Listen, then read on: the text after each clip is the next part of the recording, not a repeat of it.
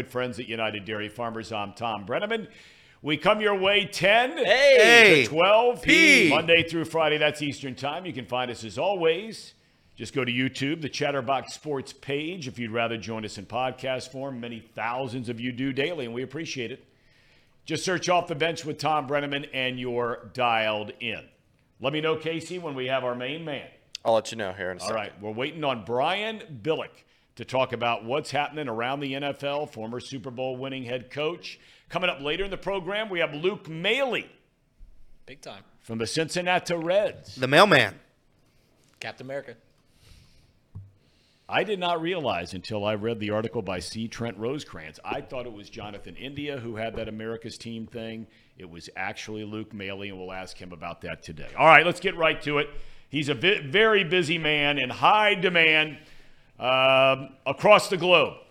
Brian Billick, a pleasant, good Tuesday morning to you. How's everything? Everything's going great. Beautiful here in Columbus as well as there in Cincinnati. That's life's good. Amen. Now, I got to ask you real quick uh, because, look, you were a guy. I remember we used to go to the NFL seminars together, and whoever was running uh, the uh, head of officials back in those days, and I'm drawing a blank on who it was, but they seemed like they had a uh, a running relationship with you in all your years as a head coach. Now, all of a sudden, here we are. Officiating is what everybody seems to be talking about. It's one thing to sit around and start hammering guys and all that kind of thing. It's another thing to come up with solutions. I know you've thought about this through the years. What can be done to make it better?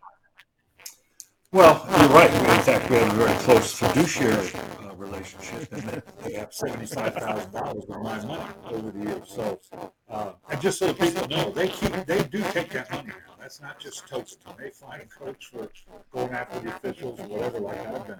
Um, I, I will say this. I, I think on the whole, and every year about this time, we have the same discussion.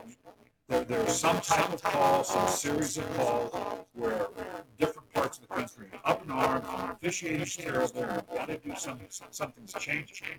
On the whole, this is hard to imagine coming out of my mouth. I think the officiating is very, very good. Um, I think when you go back and you look at the actual calls and you analyze it, um, for the most part, they're, they're batting which is good. The biggest difficulty I see uh, and the biggest complaint to at it, is the consistency from one point to the next. Now, the will tell you that, that they're called the same, same.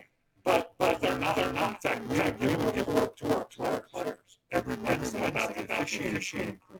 Uh, because we had, we had the number, this Chris Cole called pass interference, this Chris Cole called offensive holding. Um, you know, each, each has certain, certain perspectives, um, and, and we try, tries to keep it consistent. That's, that's, that's probably the most frustrating. The idea, the idea of adding, adding another official, well, for me, for me, or you're just adding some of those things to get in my opinion. Full-time, officials, I think all you, all you're gonna do is eliminate some pretty good officials that choose, choose to just, just officials and not have the job, job. Um, uh, they, spend a great deal of time with it. I think, I think we replace system the way it is now. And, and Tom, we talked about this way back, when, when you, and I were, uh, together, together. They finally got me where I was advocating from, from the get-go. Just let the, let the people, people in the booth and, and New York settle, settle these calls on replay. They can do it faster and, and more effectively, more efficiently. Um, and, and I think we've gotten to that. So, so I know it's frustrating for fans because they're going to look at it and say, gee, this was a bad call, that was a bad call. Uh, and there's going to be bad calls. But for the most part, I think the officiating is probably about as good as we can get it. Well, Brian, I understand we're having some uh, technical difficulties. I apologize with being able to uh, hear you. It's very staticky. I don't know why, but uh, we've been working on it and it's not working out. So I'm going to let you go ahead and uh, and go. And thank you for all of that. And I apologize. And we'll try to uh, jump on a little bit earlier next time to see if we have any of that.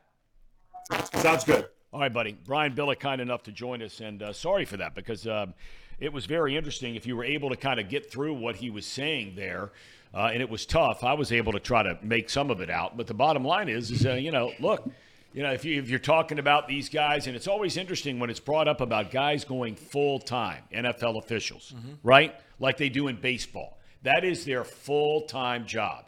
They're paid year round. They get benefits. They get 401k. They get all that stuff, right? Yeah. The umpires do not. I mean, the uh, football officials do not. They are not full time. And most of those guys have really good jobs. And I think that's a point that Brian was making. You know, Ed Hochuli all those years. I got to know Ed. He's an attorney out in Phoenix, Arizona. Uh, these guys have real jobs that pay real money. Not that there's anything wrong with the money they're making officiating. I'm sure it's a decent chunk of change. But if I found it interesting, Brian saying that if you wanted to go full time, which that's the first time, first thing a lot of people scream and holler about, that a lot of these guys are going to walk out the door. Yeah, I, do do they ever do college games and NFL games, or No. is it literally strictly just just NFL games? No, and they recruit all their guys from the collegiate ranks. So, yeah, I, I, I, how can you justify them going full time though? At the same time, like it's it's you work once a week, like you know what I'm saying. You work once a week for for 16 weeks. How, how can you? I don't know what they get paid per week, Tom. I don't either. That's what I'm saying. I don't either. It'd be interesting to find out. I could find that out. I mean, I, I don't know if it would make any difference. We talked about some of this yesterday about the challenge of, you know, late 40s, 50s, 60 year old guys with a lot of experience, have been very good at the collegiate level. They get in the NFL, and 95% of them do a great job. Mm-hmm. I mean, you know, when you go through an entire game and you only pick out one or two plays, but they're big plays between winning and losing, like with Cleveland and Indy, you were at the game, right? It's a big deal. Yeah. That's an uncatchable ball. Yeah. They made the other however many plays, 150 plays in the game. They probably got a lot of stuff right. But boy, when it stands out, it stands out. Yeah, it does. Here's the thing, Tom, about officials and and and I, I brought this up to these guys yesterday. Is I I have trouble. I, I made fun of Reds fans during the during the summer because it felt like every time we'd come in this we'd come in and do the show, they'd be sitting here going, "Did you see the umpires last night? They were terrible." Maybe they were, but it's it's hard for me to complain about officials, complain about refs, because that's what people did 30 years ago. That's what people did 20 years ago. That's what people did 10 years ago. It's what we're doing now, and that's what we're going to be doing for the future. So, in in my in my approximation, it's hard to complain about something that doesn't have a solution in sight. And I don't know. That's right. Maybe there is some solution, but the fact of the matter is, is these refs are humans. These refs have a very tough job because they are a third party, you know, trying to mediate these two teams that are trying to win a t- game. And I don't think that bias really ever comes into the, the mix. But yeah, I just it, there's no solution in sight, so it's hard for me to outwardly complain. Yeah, you can look at a game that that is decided because of bad calls, like the Colts Brown games. Like, well, that's that's pretty shitty. You can look at the Steelers Rams games and go, well, that's that's a load of crap. But what's the point of constantly complaining about it when you don't have a solution That's to the right. problem? That's right. That's exactly right. That's exactly right. All right, we got lots of stuff to get into today. Uh, look, the Bengals uh, yesterday, Zac Taylor, everybody's back in house after doing whatever they did during the, the bye week. And it's going to be really interesting, let's be honest about it, to see what kind of changes could be in store for the Bengals and especially on offense against San Francisco. I mean, look, they are only facing what, two teams over the next nine weeks with a losing record? And one of those teams is Minnesota, who beat the Niners last night. More on that in a second. The schedule you have the Niners, the Bills, Houston, Baltimore, the Steelers, the Jaguars over the next six weeks. Can the Bengals beat all those teams? Of course they can. Could they lose to all those teams? Unlikely. But they not only trail every team inside the AFC North right now, they have not won a divisional game. As for the Niners, they've all of a sudden lost two straight after starting the year 5 and 0. I mean, Kirk Cousins, I don't know about this playing at 1 o'clock Eastern time stuff, but man, was he unbelievable last night. Throws a pick like the third play of the game Right. and then throws for 378 yards, two touchdowns. What's amazing was he was not sacked one time by Nick Bosa and the Booties. Can the Bengals offensive line boys turn in that kind of game against the Batlin Niners? I think we know that answer, Tom. I, think, I think we know that answer is. I, if I if we were betting man, I know you're not one. I'd put a lot of chunk of change that the 49ers are going to at least come up with one sack this Sunday. I would I would agree. I would agree. Can you bet that? Yeah. Yeah, You sure. absolutely- Can is there an over under in sacks per game? You can bet on players Player sacks. specifically, and then sometimes they'll throw a prop like how many sacks a team will have in a game. But you could certainly bet on uh, Bosa to get a sack, and that seems like a fair bet too. How do you like Bosa, Casey, lined up right on the edge off of Jonah Williams? How are we looking? Not great, Tom. Not great. Have you seen Nick Bosa? I mean, he I is mean, that like, guy, some of the tweets that were sent out last night of him in his shorts and his t shirt by the Ohio State people, who, however they get that video. I mean, it is insane, that guy. I feel bad for Jonah, to be honest. They got to help him. they gotta help him. They gotta get some double teaming action on him. True sample. Tom, I, I'm super nervous about the Bengals right now. 49ers losing two games in a row. They didn't look good in either game. You don't think they're going to lose three games in a row, do you? I don't know. You know, I mean, I just sat there and I was I was shocked last night at the way Minnesota threw the ball down the field and their run game. They had some big explosive run plays uh, against San Francisco. And then the Niners made some mistakes. I mean, Purdy was good, but he turns it over right there at the end. Uh, turned it over earlier in the game. They didn't have Deebo Samuel. Now, I read this morning where Deebo Samuel is not expected to play in the game against the Bengals this week. He sat out last night. They had McCaffrey injured. He played. Trent Williams played. Yeah. So, you know, those were the three big injuries they had leading up to this game. And Samuel was the only one who sat out. McCaffrey, boy, what a player he is. Um, but let's get a state of the union Right. from Zac Taylor himself, right? This was yesterday at his press conference. This covers everything from injuries to the 49ers to who shot JFK. How is Cheeto doing? Do you expect him to have a bigger role this week after the bye with that back injury? I, I think he's progressing nicely. So, um, again, I think the bye week came at a good time for guys like Cheeto and T, um, Orlando even, and and we'll just kind of take it day to day with these guys and, and see how much they can handle. How much does it help Zac to have an extra day for an offense, prepare for an offense like Shanahan's? They're a really good football team. You know, whatever phase you want to talk about, um, every little bit helps. They've been a team that's been playing at a high level for for several years now, and you know, I've been playing in a lot of championships, Super Bowls, and um, so it's it's a great test for us. What dynamic did Christian McCaffrey add to their offense that was already very good with guys like Kittle? He- th- you can just do so much with him. He, he's you, you don't really look at him just as a running back. You know, you can feature him in the passing game because he's got that awareness. Um, he's got great hands. He's got great agility to be able to to work a lot of different matchups with him. Um, they're very creative with how they can use him.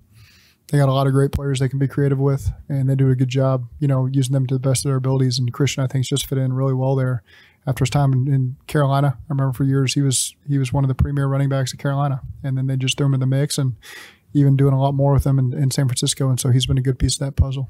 I'm sure Shanahan's a guy that you look at because you look at everybody around the league. What is it about Shanahan that, that you think makes him what he is? What, what, what, is there a common strand with all the film that you see that, that, that strikes you? I think he's creative. He he does he does a little bit of everything, you know, and um, for them it really starts off the run game and everything matches that. They got great play actions, they got great screens, they got great nakeds, um, really good shot plays, you know, that can put you in a tough bind.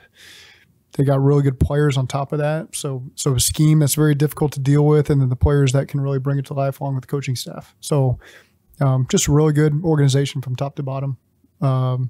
We certainly think a lot of those coaches they have there, they've done a really good job for a long time. And um, guys that you're always looking at when you're looking at scheme stuff, they always do a really good job. How is Charlie Jones tracking in terms of his availability? And do you feel like when he's able to come back, he can help you guys out on offense? We'll see. You know, he, he's ineligible this week, so we'll just we'll just keep taking it one week at a time with him and see where he's at.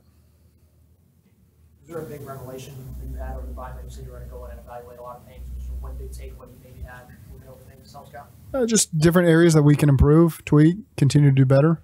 Um, that's that's what we took away from the week. You had said before the bye that you were feeling pretty good about how you guys control your own destiny. Mhm. Um, with everyone, with how things went in the division this weekend, uh, how are you feeling standing?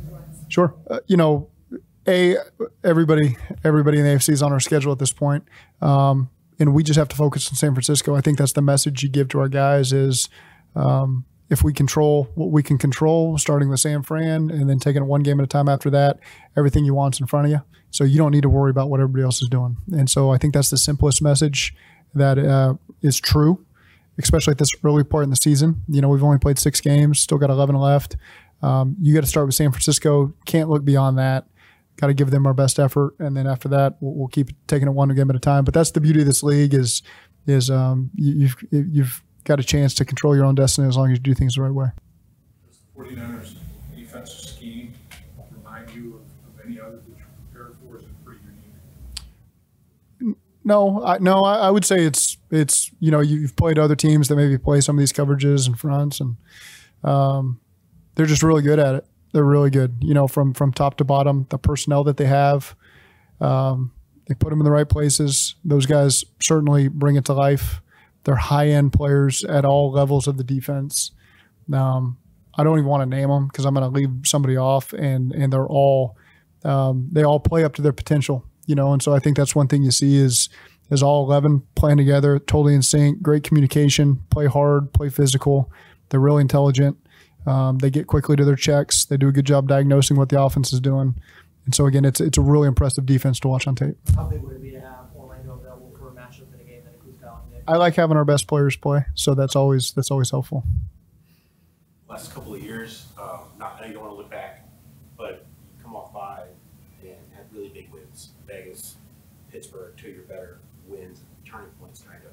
Is there a common theme the way you guys have handled that, or maybe there's been focus coming out of those that you feel like you uh, apply right now, or feel similar, or is it so separate that you can't really pull from those? Um, it, it does feel separate. Like I don't look back at those two games necessarily. I couldn't even told you to be honest with you who we played last year coming out of the bye. If you just just asked me without me this week, I kind of went back up through some stuff, but um, before then I wouldn't have been able to tell you. But um, again, I just I always talk about this. I think it's the character of our team. They get a week off. They handle it the right way. They do the right things. They, they take care of their bodies. They mentally refresh, knowing that we got a gauntlet here of, of 11 games going down the stretch. And so those guys come out of it fresh, ready to roll. Um, thankful that they they're in it and they get to keep playing good football. And so I think it speaks more to the character of our team, how they've responded coming out of byes than than anything uh, that that maybe we have them doing.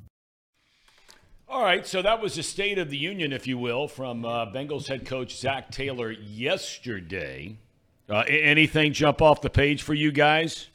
Uh, go ahead. Well, I was just gonna say he he said you know at the end there that we're coming off fresh. We're you know we're we're gonna be ready to play. It seems to me after these breaks, the Bengals have just have never played good. Especially that, that and when I say that, I mean that's the beginning of the year. They come off a preseason, they come off a long a, a long pause of football, and it's like we're gonna start out slow and we'll, and we'll see what happens in the second half. We they, the, the the Cincinnati Bengals need to come out hot. They need to start they need to start swinging early against the 49ers. You're not going to be able to fall down 14 points to that defense. So if that's what he's saying, if he's true, if he's right, uh, then yeah, I, I that he's correct. This this bye week is going to help prepare everything that's that's down the line for the Bengals here. It's it's a brutal schedule, a brutal schedule for the next 11 weeks. To be fair, though, I mean, that's what the Bengals offense has done the last two weeks that they played. They've come out firing. We saw that against the Seahawks. Then they floundered. It was kind of a reverse of what we've seen all season long. Uh, the Cardinals game was a complete game by the offense, but still they came out ready to roll and, and scored early and often. Listen, I'm seeing a lot of people on X.com, Twitter, and, and Casey just made this point not too long ago talking about the 49ers because just two weeks ago, the 49ers were the greatest team we've ever Mhm. seen established on a football field. Now they've lost two in a row to a backup quarterback in the Browns, an embarrassing loss, and then they go on Monday Night Football and lose to primetime Kirk Cousins without Justin Jefferson. And everyone's sitting here hitting the panic button because they're saying there's no way that the Bengals are going to lose or the, the 49ers are going to lose three consecutive games. I, I, I can't track that logic. You're telling me that you feel less confident in the Bengals in this game against a 5 and 2 49ers team that is coming off two losses than you would against a 7 and 0 49ers team that beat the brakes off anyone? That logic doesn't track with me. This team has holes. This Brock Purdy does ha- has has played two bad games now. And without Deebo Samuel, CMC the game before, this offense looks limited in certain ways. I mean, this Vikings defense was was nothing for the first few weeks of the year. I mean, they're giving up 30 points a game, and then all of a sudden they're flying around. So I'm seeing more cracks in this 49ers team than certainly I did two weeks ago, and, and certainly than I have since the 49ers got Christian McCaffrey at the midpoint last season. So I don't understand what people are saying there's no way that this 49ers team can lose three games in a row. They this team's showing cracks. You know what's interesting about the 49ers is if you look at their season so far this year, they have jumped on teams, and I mean jumped on them. When they win, they beat teams by an average of almost 20 points per game. But in a game that was described last night by some in the 49ers locker room as a grimy game, the kind of game you're going to play in the playoffs, when they have a grimy game, twice this year, they've come up short. I mean, Cleveland punched him in the mouth countless times. Say what you will about Cleveland, but punched him in the mouth and did not back down the entire game. Beat him with a backup quarterback. Now, if the kicker was any good, Niners would have won the game. But the point was it was tight. Last night, tight. And they and they can't finish off the opponent. So I think with the Bengals, you got to start strong and try to play with the lead to let them know you're here to compete. I agree with you, Tom. I think they need to come out with the lead, and that will put pressure on Brock Purdy, right? I think that's really what led to the Vikings' success, and also the fact that they were able to stop Christian McCaffrey in the run game. Now they did give up a, a huge, um, a huge play to him in, in in the passing game in the flat, but I mean he was very limited in the run game. They were able to pressure Brock Purdy with three rushers. Like they were able to get home a couple times and get him out of out of the pocket, get him out of his timing. Those are all things that I think are keys to the the Bengals. Is can you get Brock Purdy off his timing? I think he's a very uh, methodical quarterback that needs to be on time. And then can you stop the run game? Now, 49ers just played on Monday, so they're going to have less time, a short week to to rest and to prepare. Yep. It could. There's a lot of factors into that. That I do agree with you, Reed. That you shouldn't be too worried. I'm the fan in me though is just like, golly, and the NFL fans like, can they really lose three in a row? It's just very get- hard to see. Listen, I get it. You, the the Bengal, Bengals fans still should be worried about the 49ers because they are one of the best five teams in the NFL. But the logic that it seems less likely that the Bengals are going to win this game because they're coming off of two losses doesn't track. This is a team that's not playing their best football right now, and yeah, they could turn it around and beat the Bengals by 40. I mean, I don't think we'd we'd bat an eye at that. We've seen the Bengals get blown out twice this year. We've seen the 49ers blow out a lot of teams. That could happen. But the the logic that this team would be more likely to lose as a 7 0 team as opposed to a 5 2 team coming off of two losses doesn't track whatsoever. We saw the Browns put a lot of pressure on Brock Purdy. And Brock Purdy, young quarterback, he's won some games already and he's looked well when he's won, but the past two weeks hasn't looked great. Certainly didn't look great against the Browns, and I don't think he looked very good, even though he completed 70 of his 70% of his passes last night.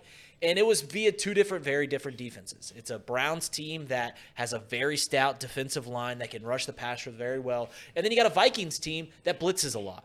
They lead the league in blitzes. They, they blitzed a lot. They blitzed a lot last night, and that put some pressure on Brock Purdy. So uh, Lou Anarumo has some options. Do, do, do we trust Trey Hendrickson, Sam Hubbard, DJ Reader to get back there enough, or do we want to put a little more pressure on them Yeah. and blitz? And that hasn't been the Bengals' MO to blitz a whole lot, but they certainly could this week. Well, and they're coming off that defensive front is coming off its best game of the season without question. I mean, they were all over the field against Seattle. No doubt. Uh, uh, Hubbard and and and Hubbard played the best game I've ever seen him play as, as a Bengal. All right, uh, we got. Did you want to make one final comment? I, I Casey, about do. I do because there's one silver lining to this. There was one matchup last night that happened that could be a huge tell for the Bengals. Charvarius Ward versus Jordan Addison. Um, the best Bengals game or the best game of Ja'Marr Chase's career came off of the heels of Charvarius Ward guarding him. I don't know if you guys remember against Kansas City, he went for like 267 or something like Right. that and like three touchdowns. That was because Charvarius Ward was covering him. That could be a matchup to watch out for against the 49ers. All right, that's good. That's good stuff. Uh, let's see what else is going on. Uh, former Buckeye star Saints wide receiver Chris Olave was arrested yesterday in Louisiana. Apparently, in a 30 mile per hour zone, he was driving 70. Ooh. They normally will get you for something like that. I got to tell you, uh, this this Michigan thing is starting to get a little bit interesting and a little hairy. And I'm not sitting here talking about this because I'm an Ohio State fan. This thing is starting to smell. Connor Stalions, okay, that's a name to remember here. He's the suspended Michigan staffer who's at the very core of this NCAA sign stealing probe, okay? He bought tickets in his own name for more than 30 games over the past three years at 11 different Big Ten schools. Now, there's a paper trail on this. There's video evidence of him standing in the stands with his cell phone and taping the opponents, giving their signals to an offense or a defense. They've got all this, it's all there already. This isn't like we think we have our hands on it. This is like they got it. And the rules are very simple here. You are not allowed since 1994. So this isn't some new rule that can be misinterpreted here. You are not allowed to scout teams in person in college football or take video of their sidelines during the game. Now, ESPN reports that tickets were purchased by Stalions on both sides at the 50 yard line for last weekend's game between Ohio State and Penn State. But once his name became public, no one showed to use the tickets for the game. Hell, I could have used those tickets. But Michigan plays both Penn State and Ohio State this year. So I'm not accusing anybody of anything because I'm not there. But are we supposed to believe that three years this has gone on and not one time, not one time, did anyone on Michigan's football coaching staff know about any of this stuff? I mean, seriously, is anyone in their right mind going to believe you have a guy that's being paid $55,000 a year by Michigan? That's his salary. He is a staffer. He is spending tens of thousands of dollars of his own money to buy tickets for games, sit at the 50 yard line. That game at Ohio State Penn State last week to have tickets on both sidelines, he's done that a lot more than once. They have video evidence from these stadiums that he's standing there with his cell phone and he's the entire game, which you're not allowed to do, he is taping the opponents signaling in their plays on offense and defense. So this goes on 30 times.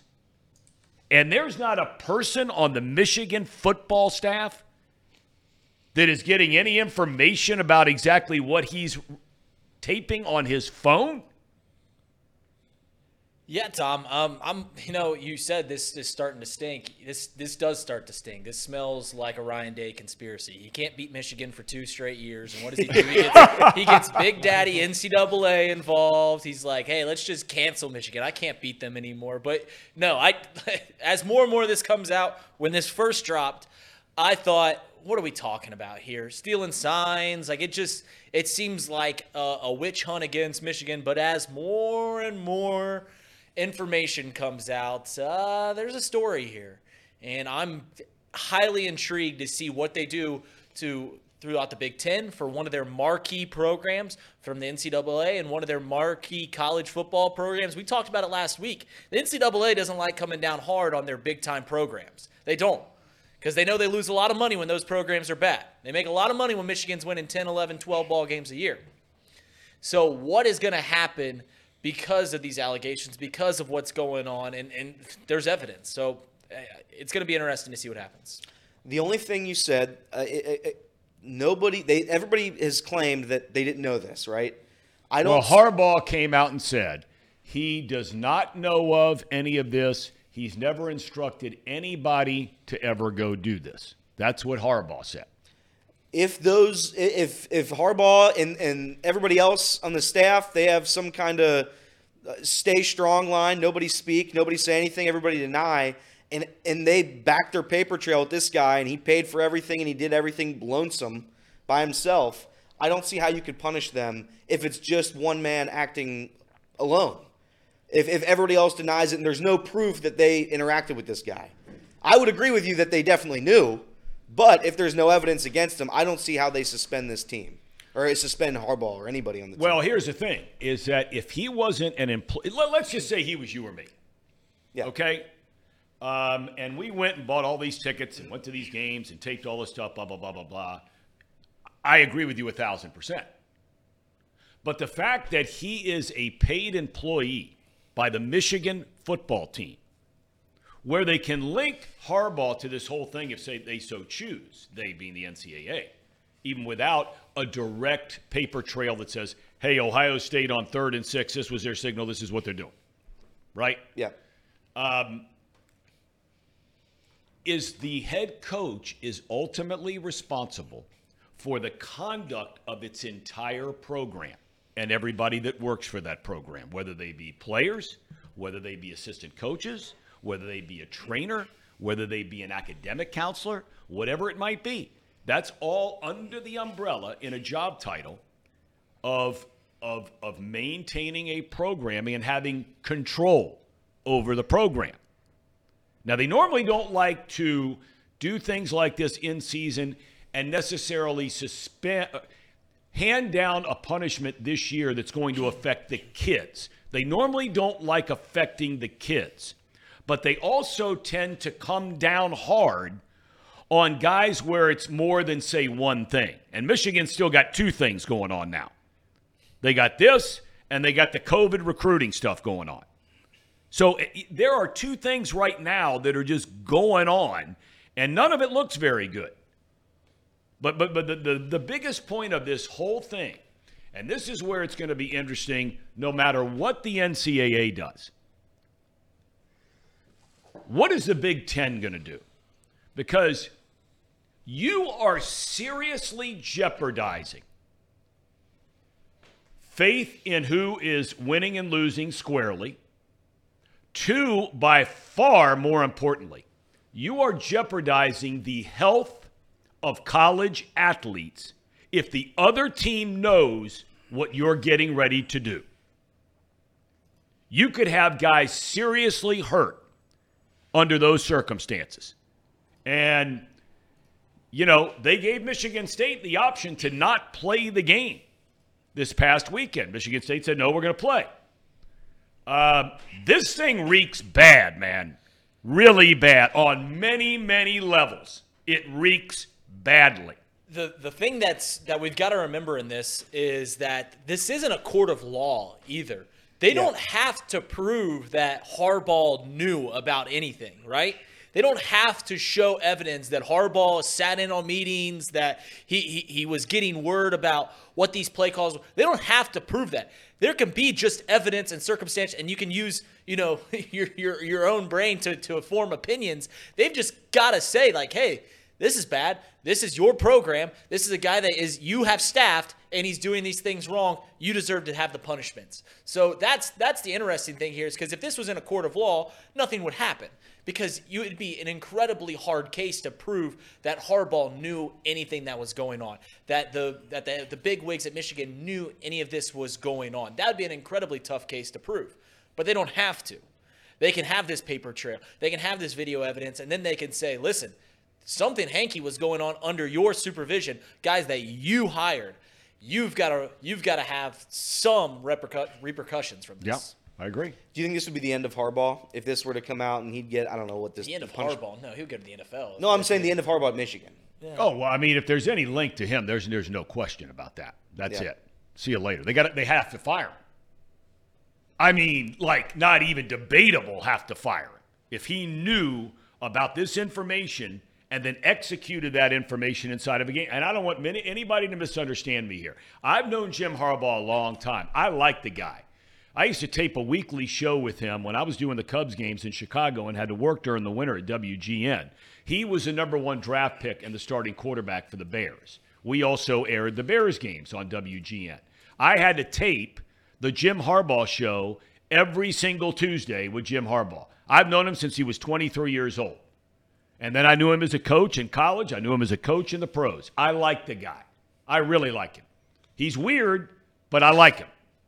Uh, but man, if, if, if, and it's only if, if this plays out where anybody on that staff knew about it, defensive coordinator, defensive line coach, offensive coordinator, whatever it might be, there will not be anybody that will have a job on that Michigan football staff if this breaks like this. Nobody.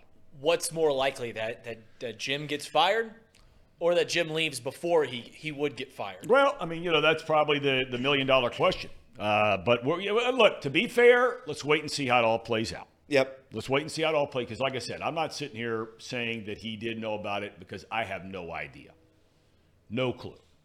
All right, um, baseball was last night the end of Dusty Baker's managerial career. The future Hall of Famer, no doubt, after winning it all last year, he managed five different franchises to the playoffs. Many are saying he is expected to retire after his Astros were eliminated in Game 7 of the American League Championship Series last night. It was never a game. I mean, it was Hammer City from the get go. Texas wins 11 4. And look, if you are looking for candidates, and we have two of them today, we're going to nominate Okay. as candidates for Nut Cutter Nation. We are starting with Exhibit A Adolis Garcia. He homers in game five, helped trigger that benches clearing incident, right, with his celebration. He comes back in game six, hits a grand slam.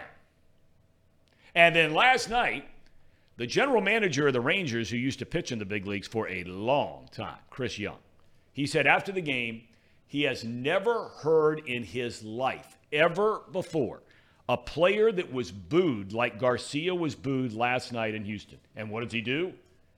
He homers again, leading the Rangers to the World Series. This cat knocked in 15 runs in the seven game series. 15! Nutcutter Nation unite behind him. Rangers have never won a World Series in franchise history. Now, who are they going to play? They will host game one of the World Series. Well, we will find out tonight.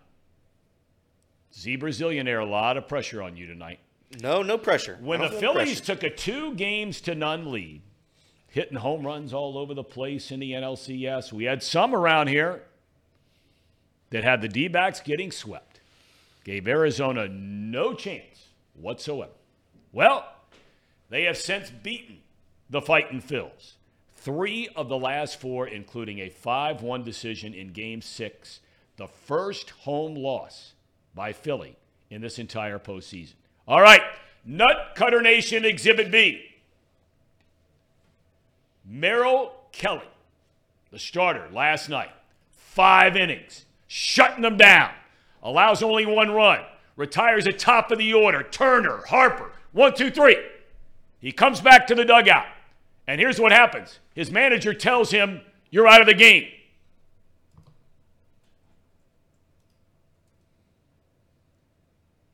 You think this guy's happy about that decision?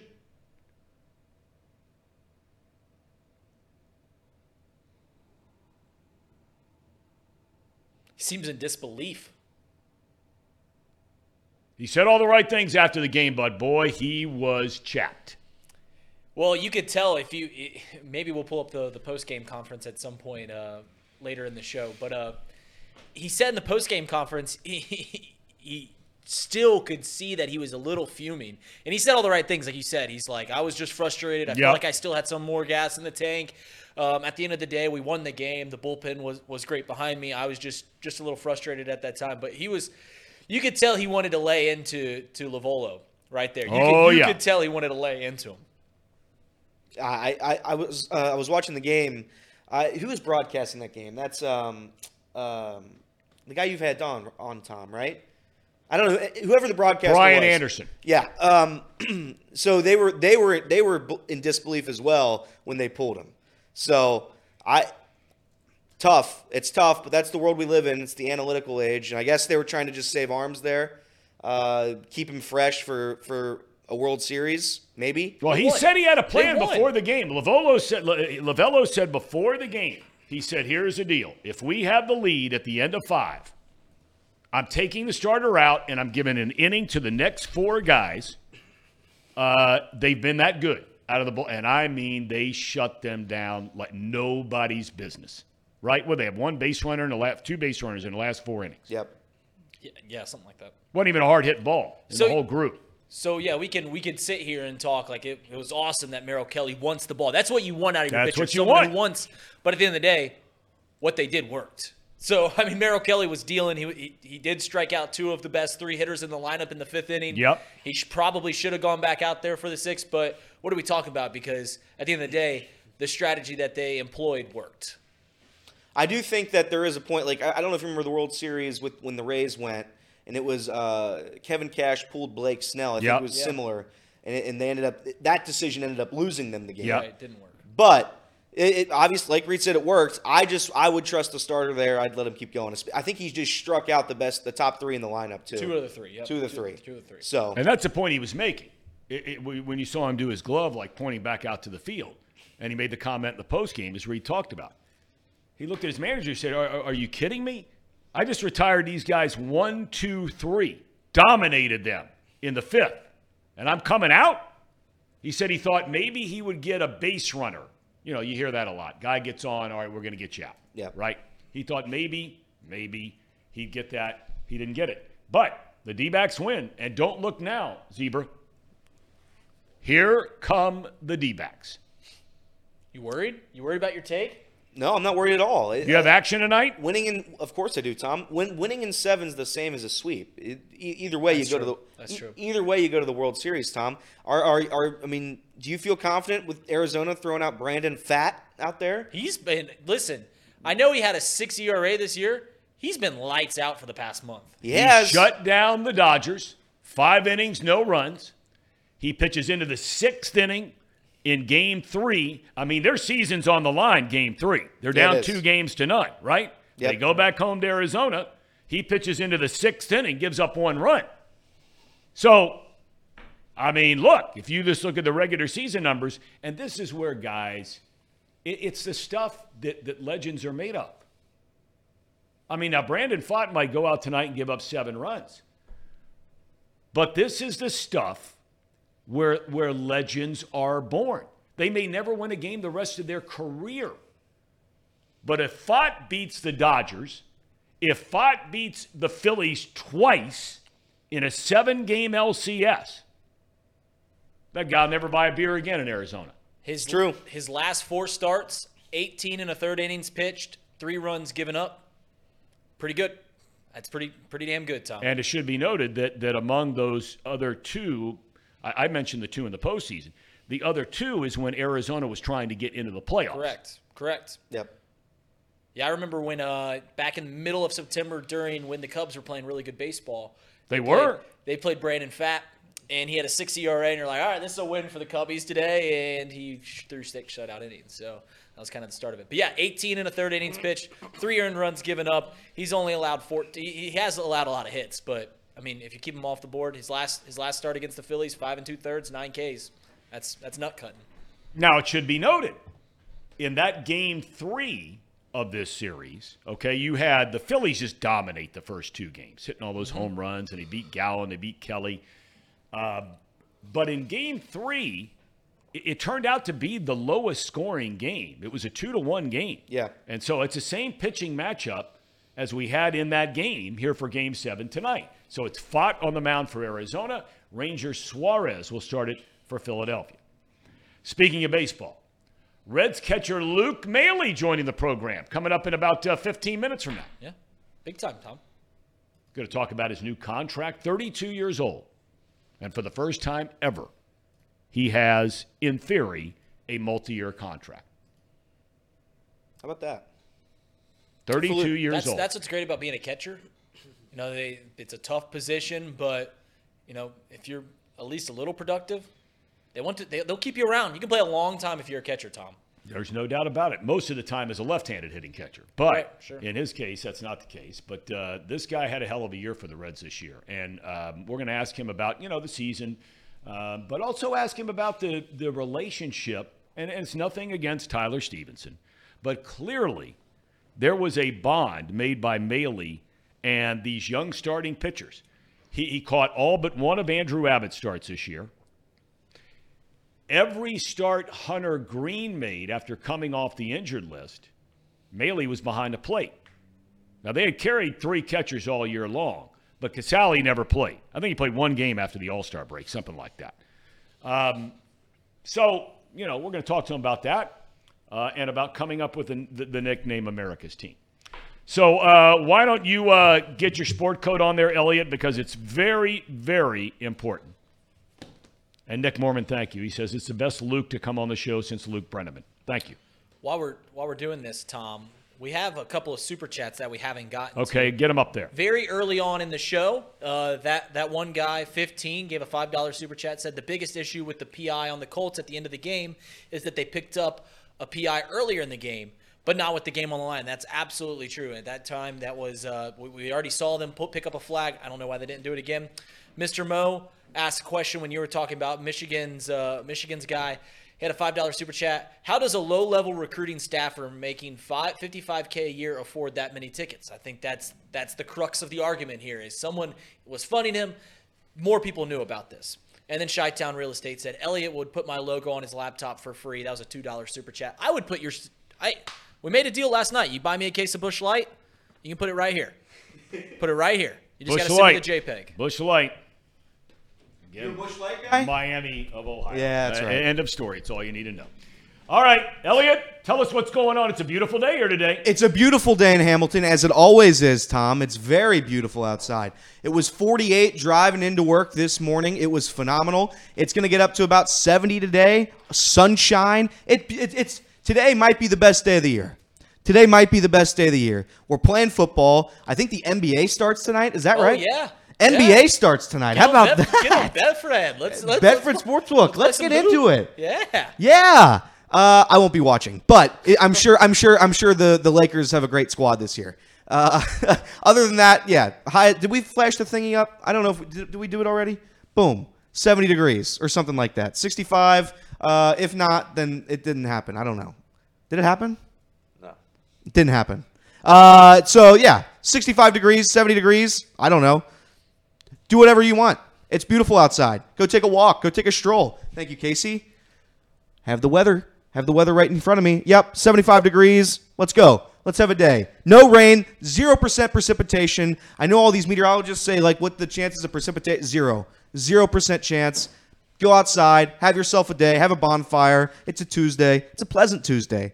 Uh, is, is Tuesday the day? Two Beer Tuesday, right? Two Beer Tuesday. Two Beer Tuesday. Yeah, Two Beer Tuesday. Yeah, I, I don't think I'll be there for that, unfortunately, either. But the good news is I can have some at home if I wanted to, but I don't. I don't really drink. I don't drink alcohol. Got to stay. Got to stay sober for the weather. I'm not going to throw it to Ronald Reagan. I should throw. it. Do you want me to throw it to Ronald Reagan? Sure, I got a, I got a bit. Do you really? Yeah, I've been working on my impersonation. This is my new Ronald Reagan impersonation. Here we go. This is good. Get it? Because he passed away a long time ago. Back to you. That was disgusting. That was foul. I mean, that was just foul. I got to think of a new nickname. This is my job on this show to think of a new nickname. Listen, I know everybody's going to be tired of this bit. Elliot, you're ruining the bit. It's the same thing. That's the whole point of the weather. The weather, the, every weather forecast of all time is the exact same. It's the exact same. You're, nothing's ever going to change unless it rains. If it rains, it rains. I'll tell you about it. Other than that, it's not going to rain. So, Tom, back to you. All right, we just got to buy some time, Tom, till Casey's ready to roll with the with the ads. Casey? You're- you, we're going to give you a minute here, right? Yep. Yep, And let's I'm go, ready. Casey. And I'm ready. Uh, well done, by the way, uh, Zebra. So we just did a Bengals report, And it's brought to you by Encore Technologies. Encore Technologies provides IT solutions for a data centered world with a suite of services from mobile computing to desktop to data center, supporting both centralized and work from home computing modules to improve efficiency and Productivity. Productivity. There we go. Visit encore.tech. The path to innovation begins here. Let me tell you about this premium alkaline water, Pahhni Water, made right here in Hamilton, Ohio. Uses natural limestone filtration, unlike the artificial processing that other brands use. The result is a healthy alkaline water, the best tasting water in the world. You can visit Pahhni Water at P-A-H-H-N-I water.com to see where you can buy this great tasting water. And for me, it's the pH level. It's a solid 8. It's not a 7, it's not a 9, it's an 8. Read, what do you like about this? Yeah, I mean, I think we know what it is. I mean, you, you get superior hydration because of natural limestone filtration. Um, yeah, they do it naturally here, uh, unlike those artificial processes that other water bottles use. Um, also, I mean, it's just it just tastes so dang good. Ah, Elliot, For me, it's the smoothness. When you drink the water, it goes down the gullet, nice and easy. Uh, it's when you when you're at Kroger's, you're at another X store brand. There's no free ads here. When you're at X store, uh, and you're looking at X waters, and some of the waters have the islands of Fiji or whatnot, what have you. Uh, you look at Pahhni Water, and it's not like those other brands because it's actually good. It tastes good. The bottle's great. It's a lot of bang for your buck. Some, by the way, that's another thing people don't talk about. The bottle's pretty big. The bottle's pretty big. 23 ounces. 23 ounces. Yep. So I don't know. I drink a couple of these, and I'll be like Tom, I'll have to pee. So that's that's what we got to do. I'm, I'm, I'm gonna go out. I'm gonna run out here peeing, and it's all Pahhni water, the greatest water known to man. Well said, gentlemen. Well Thanks. said. Thanks. Well said. And I'm with you. I love the size of the bottle. I love it. You take this on a, on a workout with you, right? Oh, yeah. On a workout, perfect. Perfect. Perfect size. Not too little, not too big, not too, you know, overbearing, too heavy. No nothing. It's great. Size means everything with water bottles. There's no doubt. There's no doubt. Um, we have uh, we have lots to get to in the next hour, where we will do our college and pro football Power Five rankings. In the Athletic yesterday, um, they put Ohio State number one because they said that Ohio State's resume, and really this can't, whether you like them or hate them, it doesn't matter. This can't be denied. Of all the teams that are in the top, that are undefeated, let's put it that way. Of all the teams that are undefeated, they have, without question, the best resume of any team. They have two top 10 wins one on the road, one at home. Georgia's not beaten anybody in the top 10. Uh, Michigan hasn't played anybody in the top 100. Um, Washington did beat Oregon. Um, trying to think who else. Oklahoma did beat Texas. But you're talking about one big win for Washington, Texas. You know, I think Georgia's toughest game so far, correct me if I'm wrong, unless I'm forgetting something, was supposed to be Kentucky. Kentucky, who they blew the blew the doors off of. Yes, and they play the world's largest cocktail party is this weekend. I would love to go down to that game. The sometime. world's largest cocktail They play the game in Jacksonville, That's the Florida. name of the rivalry. It is it is the Florida Gators against the Georgia Bulldogs, and they play the game in Jacksonville, Florida.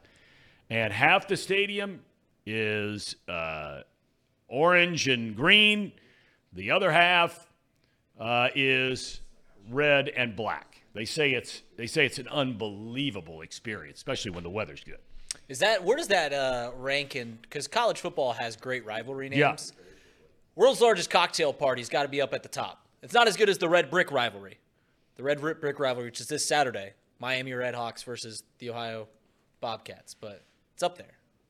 That's it's, a rivalry is one of those where the other team every now and again's got to win a game. Correct. And Okay, well that's it's- no rivalry at all. Right. So Miami. Because the Bobcats have just dominated in every sport, really. Uh, Miami, everything. Oh yeah. Is Luke ready to roll? No. Not yet. Okay. All right. Uh, yeah, I mean that's going to be. But you're right. I mean, you know, it's funny. I got I got a group of friends that live in my neighborhood. Yeah. Um, they started 18 years ago. 18 years ago, they started going on a trip to a different college football venue. So one year, and, and what they would do is they'd set it up where if it was, let's say it was a four of us. Okay, well, we'll say this year was Elliot's year. Yeah. So Elliot would pick the venue, not tell anybody, and at Christmas, you would give each of the guys, say, an Ohio State T-shirt, which tells you you're going to Columbus. Okay. Okay. I like that. Okay. Yeah. I mean, it's unreal. So they have been. They went to Oregon two years ago. They've been to Michigan. They've been to Penn State. They've been to Ohio State. They've been to Alabama. They've been to Texas A&M. They've been to Austin, Texas. They've been. Uh, they're going to uh, the UCLA USC game this year in the Coliseum. Um, but you know, you bring that up about what what is the one that at the end of the day, if they they picked one place, it was the best by far. They went Ole Miss. Really? So it wasn't even close. The Grove, I think they call it down there, right? And you know, a lot of it has to do with the, the the people. So they said, like when they went to Oregon, it's like you know they walk around and nobody would invite them into their tailgate to have a beer. They said last year at Michigan, it was it was brutal. They said just it, it- nobody was like nice. Um, and I don't want to throw a blanket over all over because I, I know some people went to Michigan, good good people. Um, but they said without a doubt the two best were Ole Miss and when they went to Texas A&M when Johnny Manziel was there. Oh yeah. Ooh, that's big time. Tom, you, you caught a lot of college football games. What was your favorite venue you ever went to? Hmm. Besides the big house, because we know you love the big house. Oh, I, believe me, I loved going to the big house because they got their butts kicked twice. I loved going there by Toledo and App State. Those are big time programs. Those are big time programs. That was before they knew what was coming from the other team. Yeah. Brady Hoke, Rich Rod, leader of men. I, I, I have a buddy who did it. Uh, who was at a, who's at a game in uh, BYU this year. yeah. and he said he said that uh, the the fans in the stadium would buy them ice cream. Everybody, Really? everybody would just send them down some kind of ice cream. There'd be like 14 people in the stands that would just buy opposing fans ice cream. At BYU? Yeah, and they would also come in between quarters and sweep or mop beneath your feet. Really? Yeah, wild. Some some schools just do it different.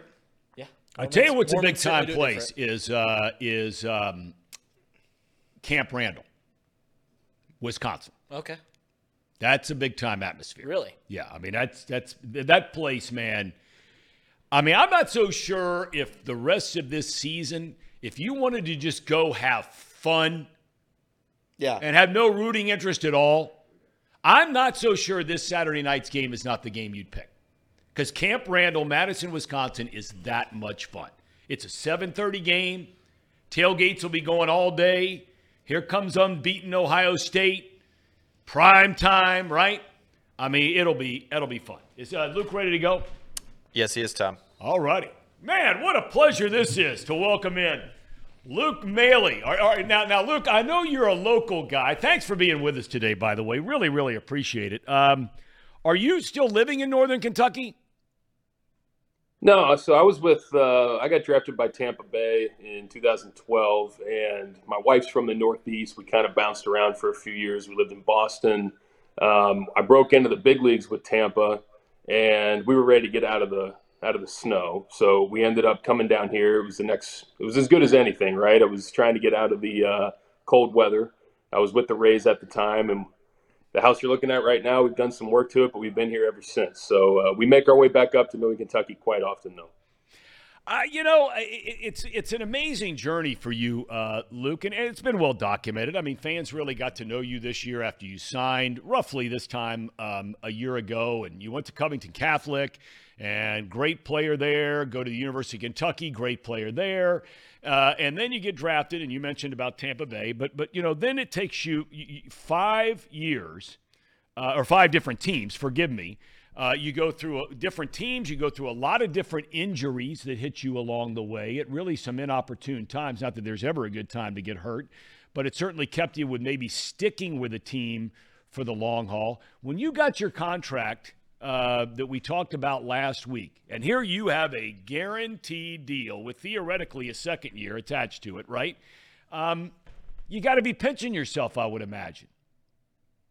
Oh, for sure. Um, it's difficult to put into words just what the journey is like for a player like myself, or anybody that's in kind of the platoon role or the backup role, which you know, I, will be honest with you, I kind of resisted the idea of being one of those players for a long time, which I think is healthy and normal, um, especially when you're in your 20s and you were drafted and, you know, all the prospect stuff that comes out about you. But um, as I got older, I, I, sort of embraced it more and more, um, which is, you know, good and bad. I mean, it's good in that you start to be a little bit more comfortable with the role that your skipper is asking of you or your front office is asking. But it's also bad because you're going to have – um, usually not quite as much job security, at least in general. So to have the years that I've had the last couple years, namely the one in 2023 with Cincinnati, a team that I grew up loving and, and uh, wanting to play for, and then getting um, you know kind of a rare taste of some job security feels absolutely incredible, not just for me, but for my teammates and the city that I really care about. You answered the question. I mean, it was one of those moments where you'd say, duh, if I asked you if you grew up a Reds fan. Although I, I don't know if you saw the story during the playoffs the other day when Zac Gallen's pitching uh, against Philadelphia, where he grew up outside of Philadelphia, but for some reason was a huge Cardinals fan. Go figure, right? The rest of his family, they're all Philly fans. So you were a Reds fan. Did you have a favorite player or two?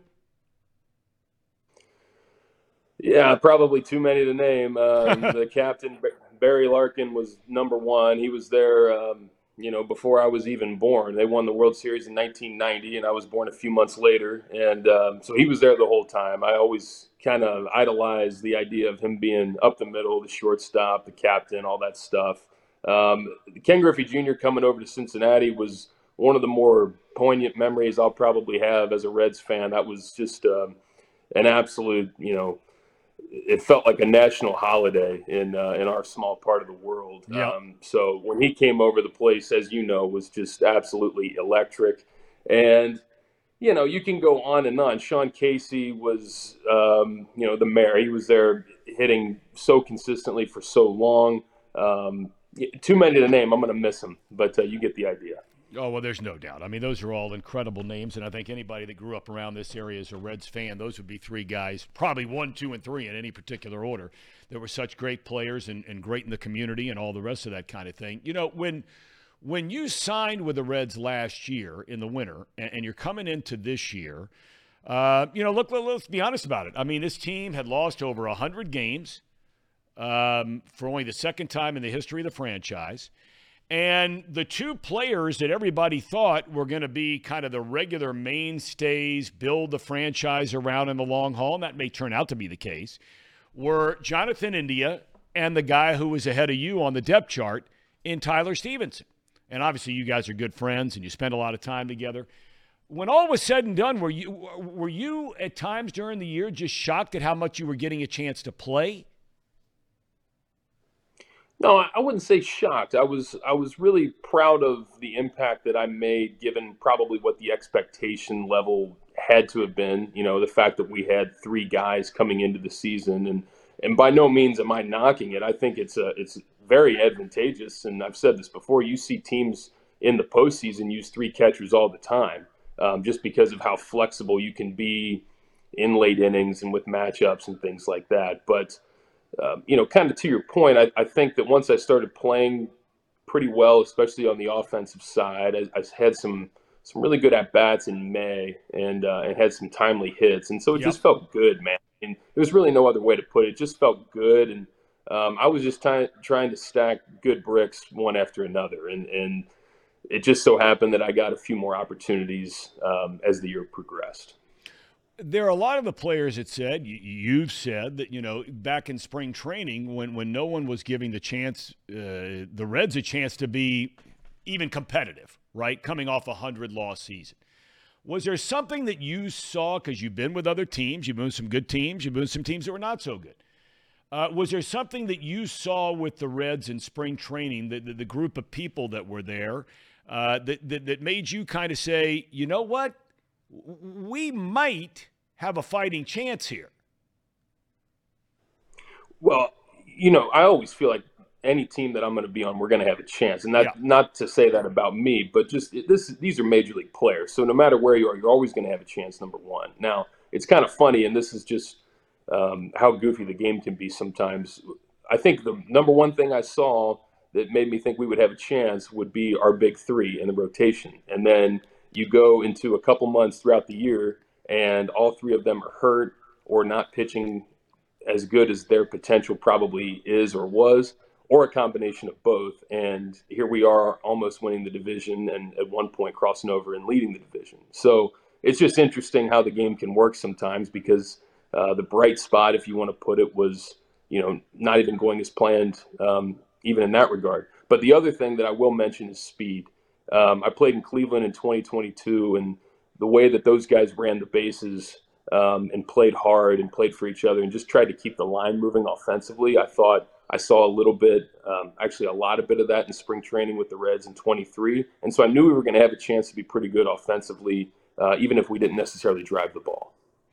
You know, I, I, had a chance to grow up uh, around the Reds organization. And I mean, heck, I've known Johnny Bench since I was 10 years old. Uh, and then later would broadcast the Reds games with him on TV. And, and, and, and, and when I would go to different functions, whether it was Reds Fest, uh, whether it was the Hall of Fame weekend uh, that they have every other year, I, I would always stand and just sort of marvel at Bench for all the things he did as a player and arguably the greatest catcher that ever played the game all around. 10 12 gold gloves mvp blah blah blah. But but the thing that always struck me was his incredible relationship with the pitchers on those teams. And even now 40 years 50 years later you get him in a room with Gary Nolan, with Freddie Norman, with all the Jack Billingham, all these guys who were long before you your parents were even born. Um, the relationship he still has with them to this day. You clearly had a unique relationship with this Reds pitching staff this year. For you, uh, through the years, is there a is there a two or three must sort of to dos in building those relationships as a catcher? I think there for sure are. Um, I'm going to have a hell of a time trying to put them into words, I guess. But and, and I think the reason for that is um, it's going to vary. It's going to vary on number one what the catcher's personality is, and number two which individual pitcher you're dealing with. But you know, as you were sitting there talking about John, um, and you know him far better than I probably ever will, but I did have a chance to talk to him, and, and the number one thing about him is just the presence. Um, I think that when John walks into a room, even amongst Hall of Famers in the room, and um, I should say fellow Hall of Famers and um, old teammates, the Big Red Machine. Johnny just has a presence about him where the voice, the charisma, the the way he says things, it all just adds up to that's Johnny Bench. And I think as a catcher, although none of us are ever going to come close to the accolades for at least most of us won't come close to the accolades of Johnny Bench. You can still have that presence about you and you can still command the respect of your pitching staff. And I think there's a creativity to it. I don't think it's universal, but um, he certainly has it. And I strive every day to have some semblance of it because I do think it's important. I'm kind of curious because I've always thought this, and I've never had a chance to ask somebody who's young enough to understand this question, and you are young enough. When I watch college baseball and you played in the powerful SEC, big time teams, big time coaches, big time programs, big time championships. But when I watch a game, a college game, and especially when they get to the World Series, it looks like the the head coach or manager is calling every pitch in an at bat, right? Signaling from the dugout to the catcher. Catcher gives it to the pitcher, and the pitcher just whatever the catcher puts down, that's the way it is. Um, are you are you seeing repercussions from that as a young catcher working with really young pitchers now? Oh, yeah, I mean, we could talk all day about this one, Thom. Um, it's funny. I still get asked, even by you know people that I'm really close with, and they'll ask, "Hey, you know, um, why did uh, why did they call that pitch there in the seventh inning?" And then we're talking about a big league game that I'm catching in. I'm like, "What are you talking about?" Like, well, you were looking in the dugout. I'm like, "Well, yeah, I'm looking in the in the dugout for run game stuff, but I'm the idiot that called the pitch." You know, they still think that we call pitches even at the major league level. And, and I've tried to tell people, you know, the, the last time that I was told what pitch to call was probably even before my junior year of college, because once my junior year of college happened, I got a little bit more free reign to do what I wanted. But anyway, to go back to what you were saying, 100%, I think it hurts I think catchers have a way of kind of figuring it out um, a little bit quicker because we're going to be playing closer to every day.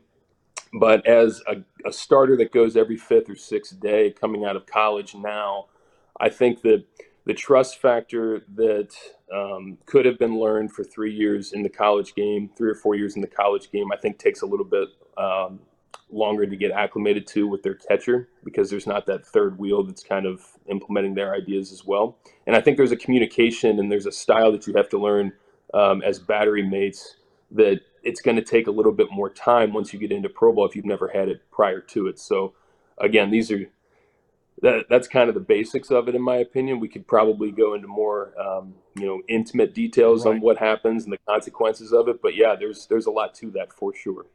Um, okay, uh, last couple things I want to ask you about, uh, and, and look, everybody's different, but but but one thing they all are is young, and that's this group of starting pitchers. Uh, you, you, knew about Hunter Greene before the season started. We knew about Nick Lodolo. Uh, we knew about Graham Ashcraft. We did not know so much about Andrew Abbott. I mean, yeah, he'd been really good in the minor leagues, but we hadn't seen him in the big leagues yet. And Williamson, who comes over in a trade.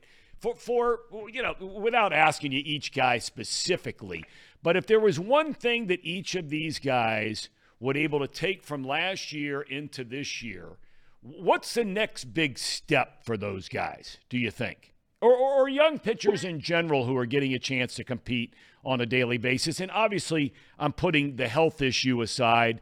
Good Lord willing, all those guys are back and healthy and they're doing all right. Yeah, I mean, where my mind keeps going when you ask that question is one thing has already been accomplished, and it took me about six or seven years of my career before I had a chance to experience it, and that's they've played in meaningful games like really meaningful games already. They've had to pitch in games that are tight where we're stretching them out a little bit because our bullpen is, you know, in the position that they're in at the time, for example. Um, and we have to win this game because we're trying to pitch in October, play in October. So for them to be such young players and get a taste of that is they're so far ahead of the curve, you have no idea. Um, I think taking their game to the next level in all facets is important but I think it's a lot of little things. I think it's controlling running game, which you know count on a catcher to bring that up first, I guess. But it's important, and it's uh, if you watch the playoffs that are going on right now, 90 feet means a lot, and you know just because it's June on a Tuesday afternoon and not you know October under the bright lights doesn't mean that it's less important. So doing little things like that, fielding their position, um, and then I just think getting used to making pitches when you're tired or when you don't have your best stuff and and you're not able to kind of hide. Um, I think in the minor leagues, there's sort of this. Well, if I don't get out of it, I'm not scheduled to go back out next inning anyway. So what? Um, whereas in the majors, it's it's obviously different than that. So just a lot of little things that add up to to some bigger stuff. Did you come up with the nickname America's Team? That was more of a Wil Myers thing. I got to tell you. I mean, okay. Will and I right. were kind of. You've been given credit yeah. for it. You know that. Uh, I know I've been given credit for it. I definitely spread it a little bit more because Will was banged up at the time. But Will, Will said it once. Um, I can't remember exactly when it was, but I, I just started absolutely dying in the dugout. I was like, "That's perfect." So we started kind of saying it together. But I definitely have to give him first dibs on that. I, I can't take full credit. All right. Well, I just wanted to get that story straight because I, have seen where you got credit for it. I thought Jonathan India might have been a part of that whole thing. I didn't know, but they say that uh, that you took over and just had such incredible leadership down in that clubhouse when they needed a guy who's thirty something, you know, to sort of navigate through this whole thing. Because I mean, man, you know, most of those games, the last two months of the season, you're looking around at guys who are 21, 22, 23 years old at virtually every position on the entire field it's amazing how much the game has changed. Um, in 2017, I was with Toronto, and we were the, um, you know, on average, we were the oldest on average team in the big leagues. The following year, we were the youngest, um, just in a matter of a few months. And ever since then, it, it feels like I have just become a veteran virtually overnight and, and by default mainly. Um, last year with Cleveland, I was the oldest position player on uh, the whole playoff roster. Um, it just it happens so incredibly fast. But to your point about the Reds, it's like you just kind of have gotten used to it. And there's a few teams left that still have you know quite a bit of veteran presence, but in general, anywhere you go, um, if you're 30 or over, you kind of feel like you're the outlier. So I just have gotten used to it, I guess. All right, last two things I'm going to ask you. Any rooting interest in the NLCS tonight, Game Seven? Uh, none whatsoever. Uh, I know I know a lot of guys on both teams. Um, you know, I really uh, I will say this: it, it's cool that they're getting the chance to play that game in Philadelphia, which um, you know, as you know, playoffs are always going to be important. But when you play it in a really special city like that, that has so much passion, I think that's um, that's an energy that you can't really match. Okay, last thing, uh, you have to be an armchair quarterback somewhere. What do you think of your Cincinnati Bengals? We talked about their schedule coming up here. I'm assuming you're a fan. Maybe I shouldn't assume that. No. What do no, you think of the Bengals here getting ready for this final 11 game run? Well, you've seen a lot of football in your day. I should probably ask you, but you know, as an armchair quarterback, kind of, and- and prefacing it with, I haven't seen nearly as many snaps as I probably should have. We've been moving around quite a bit and, and all that, but I think that uh, Burrow looks uh, healthier from what I can gather. I think their offensive line has blocked a little bit better for him, and those two things pretty much have spelled, um, you know, the Bengals' success or lack thereof the last couple of years, right? So I think if they can protect Joe, um, good things almost always happen. They just have too many weapons, and I think the defense is real. I feel like they've played some really good defense. Yeah, Again, you know better than I do. No, you're right. Uh, seeing seeing a couple of highlights, I think the defense is a real defense and probably one of the more underrated parts uh, of the team. See, now what Pat McAfee has in Aaron Rodgers, we're hoping that this show off the bench moving forward down the road, we can catch up more with Luke Maile and you can be like our guy. So, one last question from Molly. She pays $5 in a super chat to know Luke, would you rather hit a home run or throw out a really good base stealer on the base pass in a tight game? Uh, I, I would take throwing somebody out in a tight game. Hitting a home run, there's nothing like it. And uh, Lord knows that uh, I don't have the most experience in the world hitting them, so I would love to hit more of them. But when you fire somebody out in a tight game, and that's kind of uh, why they give you the uniform, um, that one hits home a little bit harder, I got to say. All right. Luke, we can't thank you enough for your time today, man. I know it was a last minute ask and everything, and uh, really, really appreciate it. And the best to you and your family during the off season. We'll look forward to seeing you out in Goodyear, Arizona come the spring. Sounds great, Thom. Great talking to you, and I'll come by anytime. All right, man. Thank you. Luke Maile. Boy, that was great stuff. What a good dude, right? Very, I've, I've never, I've never been around him. I mean, you know, I was, I was fired by that. Uh, and uh, the, the what a good dude.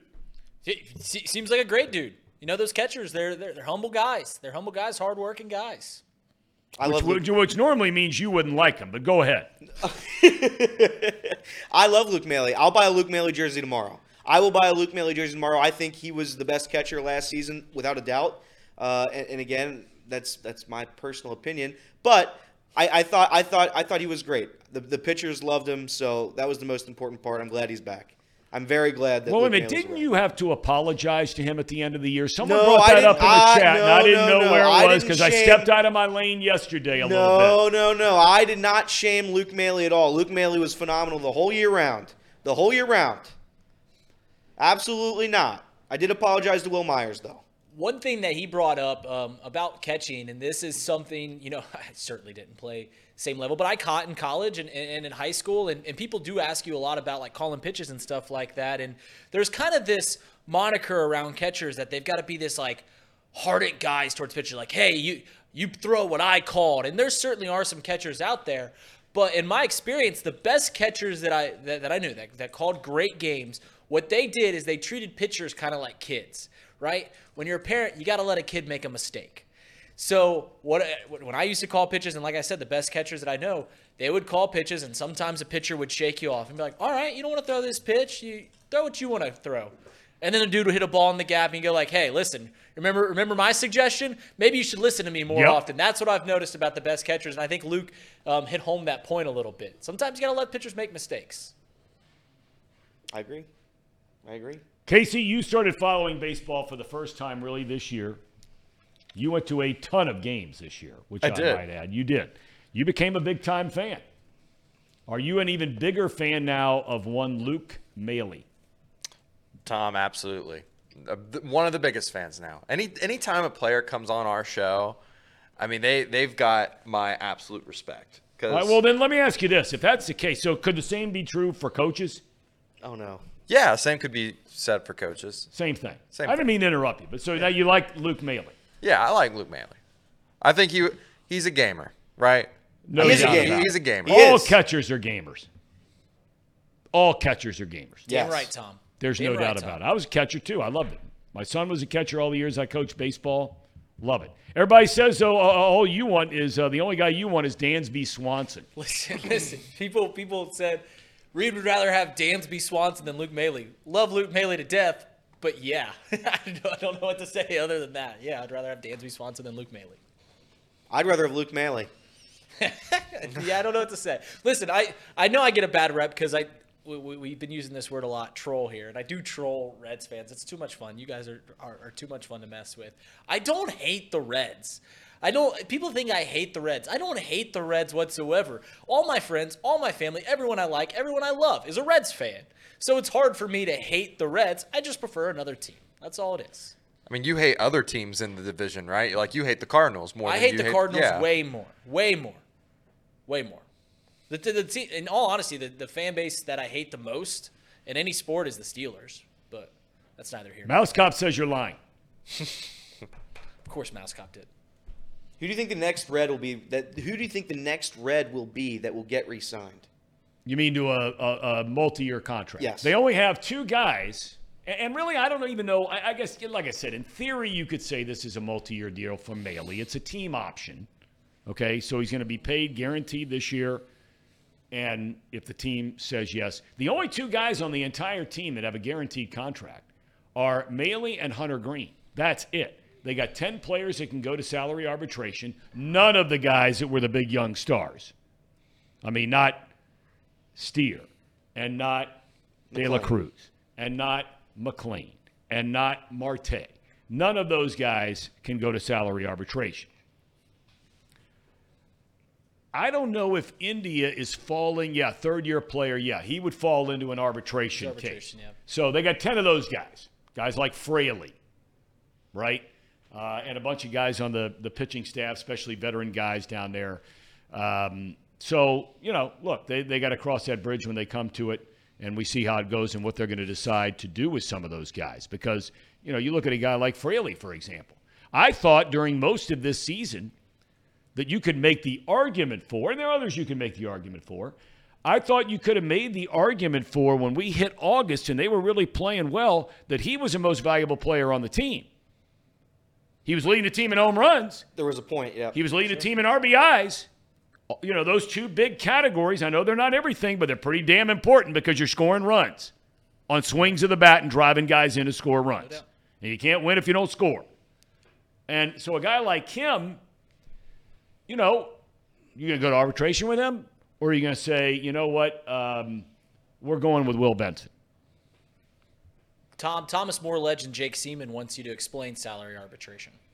For those who don't know, salary arbitration is basically uh, based upon, and there are there are specific times, service time in the big leagues, where um, there are super two exceptions, but I'm going to stay away from what that means. But basically, what it means is after a guy's been in the league three years, four years, five years, at the end of those seasons, if you haven't signed him to a long term deal, which some teams do with young players, like Albies, like Acuna.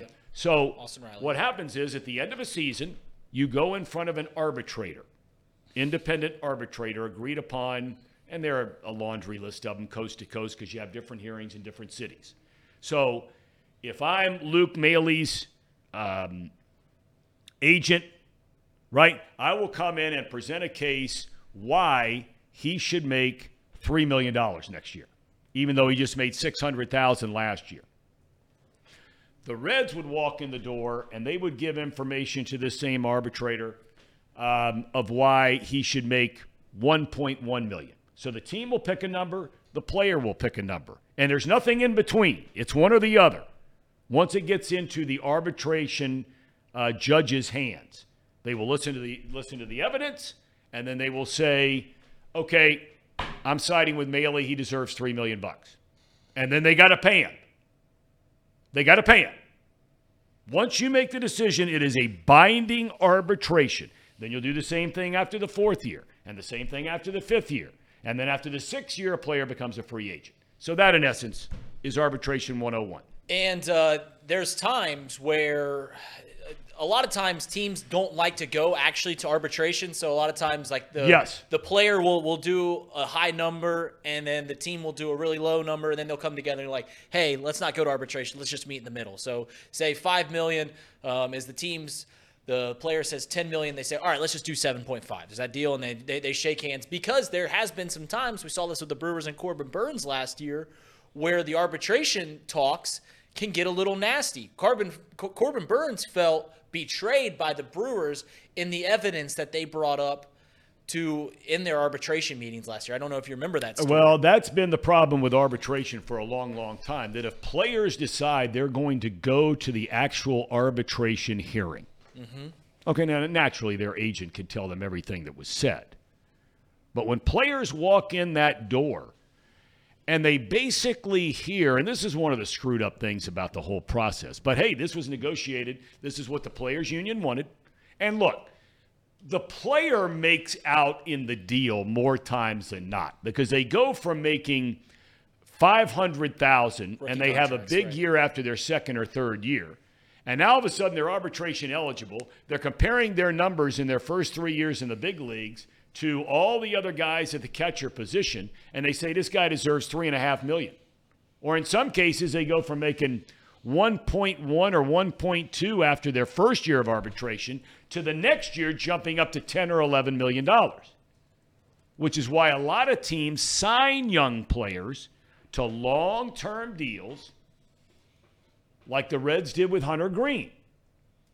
The player is giving up free agency if you sign a 7-year deal, right? So you can't leave after 6. Or if you're signing an 8 or a 9-year deal. You're giving up your right to go to arbitration. You're giving up your right to go to free agency, however long that deal lasts. But the player is getting security of if, say, Hunter Greene, all of a sudden he's injured, he can never pitch again. Good Lord willing, that never happens. But Hunter Greene is going to be paid $100 million or whatever that contract was, 70, 80 million bucks, guaranteed no matter what over the lifetime of that contract. Most teams and players don't like to go to arbitration because you have to say things about your own player that if anybody else said about him, you'd want to fight him, Right. right? And when you're the player, Corbin Burnes, and you're, you, you just want to Cy Young and you've pitched your ass off of this team and given you everything they got, then they're walking in the door and saying all the reasons to this judge why you don't deserve the money. Guys don't like hearing it. Right. This is like your boss. I mean, it's like like Trace. Right. Yeah. It, it, I mean, he never calls you out, calls me out. I mean, and that's calls the me out plenty of times. But uh, But you know what I'm getting at. Yeah, it, it, it, it'd be just like if, if your if your boss is going to his boss and arguing about what you should be making, and you're sitting in on that meeting and, and, and you hear the reasons why you shouldn't be, it it's not going to make for a pleasant or a comfortable experience. So that's why oftentimes these teams avoid arbitration. Tim says, "Will Spencer Steer be the National League Rookie of the Year?" No chance. None. He'll probably finish third, somewhere around there, but in voting. But yeah, he won't be. There's no, not a the winner is going to be in right field for Arizona tonight. Landslide. That might be unanimous. Cor- Corbin Carroll will win it. Uh, Senga from the Mets will probably finish in second. Then Spencer Steer will be right around third. But yeah, Steer had a great year, year though. No Very doubt year. about that. Great, great season. yeah, no doubt about it. Um, okay, anybody else here with anything? Uh, Casey, a lot of people want to know: Do you have your show That's on Wednesday. My show tomorrow is night? on- Is it back? Is on Wednesdays, seven thirty. P. P. Not A. P. Jacob, he's on a hot streak giving out props. I gave out that parlay that I hit big money on. Six hundo. Yeah. You guys should watch when we have time to research these games on the primetime games, the Thursday night games. Me and Jacob are just on fire. We have not we have not like lost a bet, given out like our top props or top picks in probably like four or five weeks. How does that stack up with you, Zebra? I, they're better. I, that- Thom, Thom, you ask me this every day. It doesn't change. I know because I want to know if something happened the night before. I, I'll tell you what. I'll tell you what. Last night I did win a bet. I did win a parlay last night, but Nice. it doesn't change the fact, Thom, that I am the world's worst gambler. There's nobody worse than I. If I had to gamble off with somebody, I'd lose. That's just a fact. That's just a fact, and I try my hardest. Sometimes it's about you know. I've always said this: gambling is about the friends you make along the way. It's not about the wins or losses. It's about the friends you make along the way. And I've made a lot of friends, Thom. A whole bunch of them. If they gave you nine years and all the time and money in the world Yeah. to perfect your craft, do you think you could win the gambling masters? No. nope. I and you know what I'd do if they did that? I'd put it all on day one. I, I'd put every dollar, Yep. every fund. I put it all on first pitch under, which I will be doing tonight, Thom, for Game Seven. You know, First pitch under. For or, uh, sorry, first inning under, first Okay. inning under. Not What is what first it pitch. tonight? What is Well, it? It's, it's it's just that they will or will not score a run. So it's okay, my- so that's a straight up money line Yeah. bet. Nobody's going to score in the first inning. yes. Okay. No, before we move on, I just want to actually thank Reed because we were talking about doing picks for the the um, Monday night game, and he said something to me that you know very much me. I find something I really like, and I just put a bunch of legs together and make a parlay of it. And he's like, "Why don't you just bet those singles?" So I bet pretty much the entire parlay as singles, and lo and behold, I win a lot of money just doing that alone. So thank you, Reed, for doing that. Thank Huh. you. I've been trying to get you two guys in the room to bet singles for a long time. and You, you won't do it. You won't do it. I'm just. It, Here's the thing about a parlay, though. Uh, it means more. It's more magical when it hits. If I bet, if I bet X unit on a straight bet and I win it, it's like, I mean, what did I really even accomplish? But if I hit a You parlay, bet a little more when you bet straights, but if I hit a, not me, if I hit a parlay, then I win ten times my the money I put in. It's it's it's a phenomenal thing. yeah. I, I, Unfortunately, it hasn't That- that worked for me. is- I've been. a- Yeah, I've been. A, I've, I've, I've, I'll, I'll send my uh my picket in the the Discord later. I sent this month, and I've sent. I can send my year to date. It's it's pretty good. So Are you uh, over the tax line? I said that tax. What's the tax line? I think it's a thousand. Oh yeah. Look at this guy. Look at this guy. This is I'm- Big Bucks McGee. I think I'm up 3,500 on the year. What? Yeah. That's preposterous. Yeah. Yep. That's phenomenal. I'm up. I'm up like 1,100 this month How's that even possible? on $25 bets. All right. Well, I'm just going to tell Gamer. Reed then. I'm going to get on him. Good luck. Because I don't bet parlays. I don't know what to tell you Good guys. luck I don't trying have- to win a bet when I'm on your shoulders, pal. No chance. No chance. No chance. I'll s- I'll send I'll, I'll send my picket in the, the Discord later. I feel I feel really good. I feel really good. Listen, guys, we we're gonna talk uh, power rankings later on. Um, to, to kind of close up the show and wrap up the show tomorrow. And we Just giving you guys some yeah, we got a mailbag. We've uh we've got some programming note tomorrow. I believe we're gonna have Marty on later this week. We're gonna have a, a Bengals beat writer on. We should have a good week. Big game, guys. I, I know we talked earlier about the Bengals season, but you look at the schedule, and Thom put this in the monologue. The Bengals play only two teams the rest of the year that are currently under 500. That's going to change. We know that. But it's the Vikings and the Colts, who aren't slouches. We know that. The Bengals have to play their best ball going forward, and I, I, I, they've got to win two of the next three games, I think, to have a legitimate shot. Casey? Yeah, I mean, I that what they need to do is start winning some conference games. Like if they lose against the 49ers and beat the Bills, I'll be more happy with them than if they win against the 49ers and lose the Bills because then they would be 0 4 in the conference and any sort of tiebreaker for wild card seeding or anything like that just kind of goes out the window. They have to beat they have to make it out of this stretch 4 and 4 and they have to at least beat the Bills. That's my wish list. I think that's reasonable. Um, I'm not saying that the 49ers are out of question either. It's just, I think that game is way more important. And it's a Sunday night game. There's so much Sure, riding on sure. it. Um, let's not get too ahead of ourselves. Sunday, 49ers, really big deal. I'm really hoping that the Bengals can can come out and just look different than they have the first six weeks. Let's let, we've got a three game stretch, and the Bengals have to take every game one week at a time because that's just the, the schedule's so tough. They play a lot of good God, teams. you sound like Zac Taylor. Well, I mean, what are we talking about, Thom? It's one, it's one, one step, one, one punch, one round at a time, whatever that phrase is. And we're going to take the same aspect. They've got to play every game, every Sunday, but you can't help but look at the next three games. And if they can get to five and four in the next three games, so two and one, um, beating the Texans and then splitting with the 49ers and Bills, however they get to five and four, you got to feel very happy about that outcome coming into these next three games. Yeah. Okay. All right. Uh, by the way, just uh, y- y- Zebra, Nick Mormon says he's 14 and 6 on hockey picks so far this year. I'll tell Nick Mormon if Nick Mormon sends me a DM my way, I, I, I'm gonna take it. I feel like Nick gives out po- uh, his picks on the show quite often. Who, me? No, Nick. Oh. Well, I No, just no. The, the the chat goes away, so I can't take pictures of it while I'm while I'm here. But I would like to. I would like to. All right, uh, NFL power ranking time. Here we go. Here we go. Casey, Are we ready to go? Yeah, we're ready. Who's up first? Who who wants to go first? I'll go first. We doing college or NFL? NFL. Do NFL first. Let's do NFL. Everyone right. loves the NFL. Come, bring it over here. So this is my top five. I made a mistake, and I'm and I'm ready to admit that the Bills are not a top five team in the NFL. I said they were the second best team in the league last year. Yes, you that did. was ill-advised.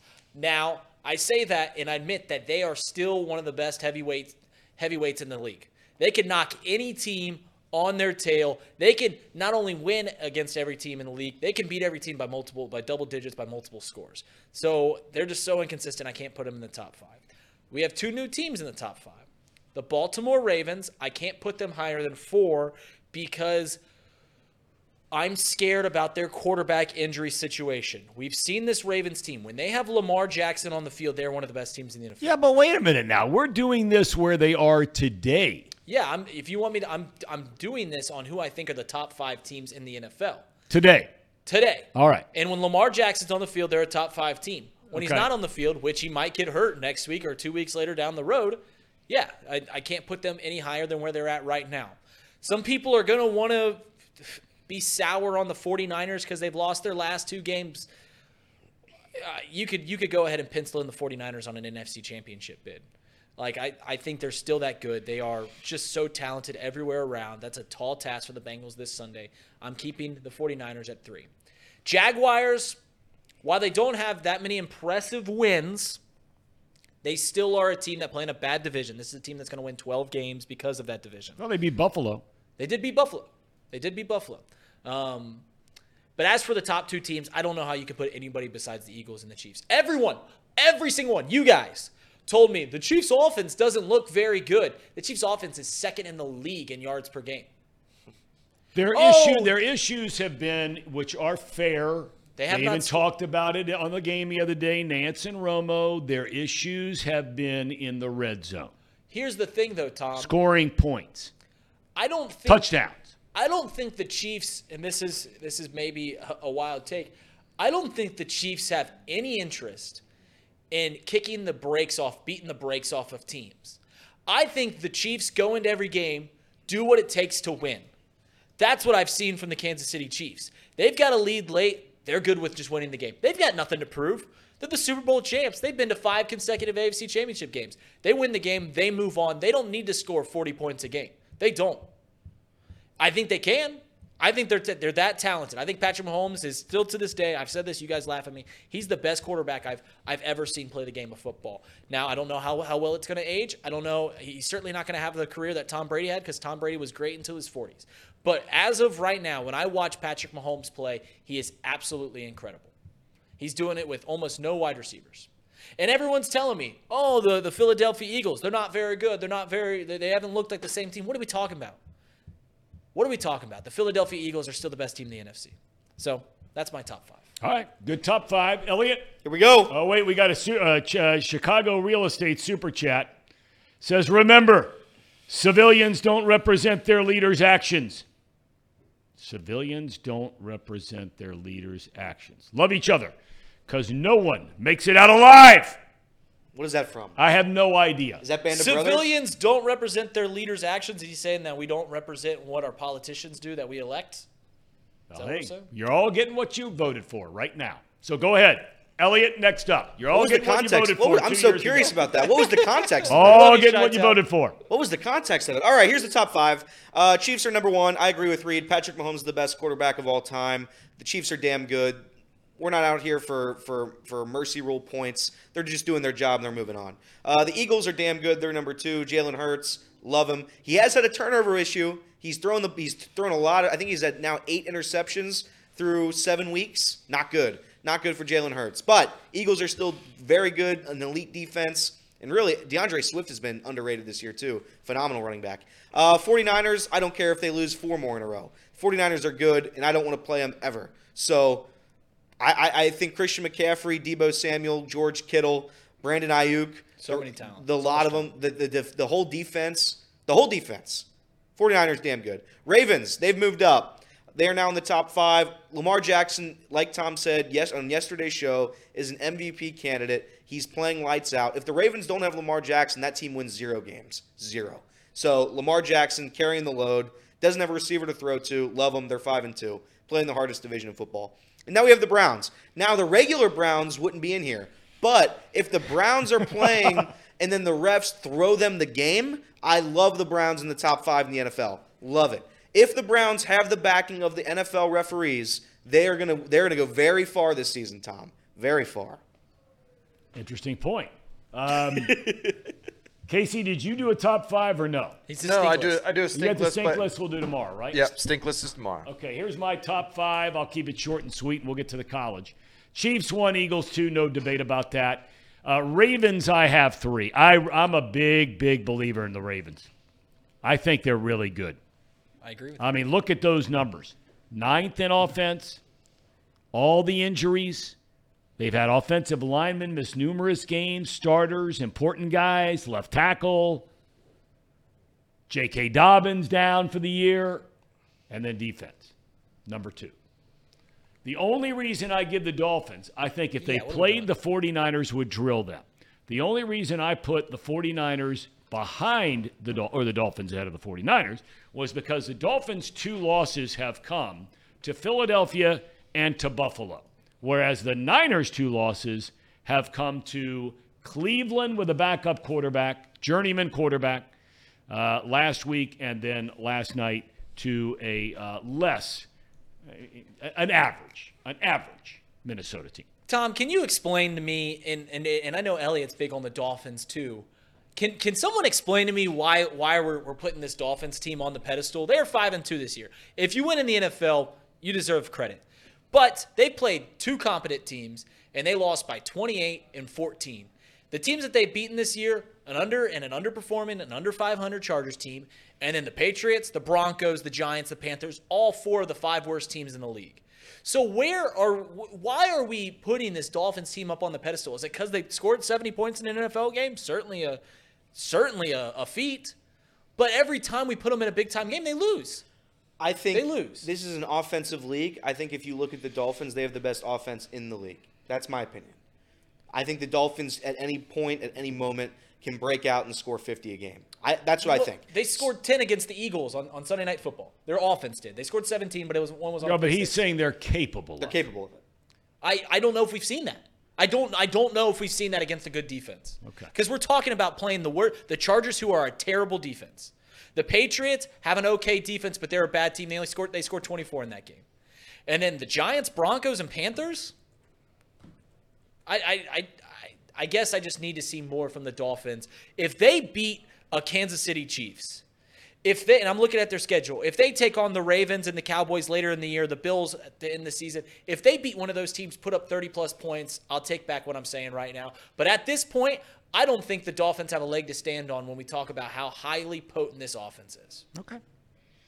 All right, well, we're going to find out. There's no doubt about that. By the way, the Brownies this weekend, will they have the referees on their side in Seattle on Sunday? Oh, yeah. Um, Underdogs okay. in that game. College football. I'll start with mine here, Casey. All right. I'm going to always keep Georgia until they lose. They've won back to back national championships. They're staying number one. Ohio State leapfrogs Michigan just because of the quality of opponents that they have beaten this year. Michigan, number three, haven't played anybody.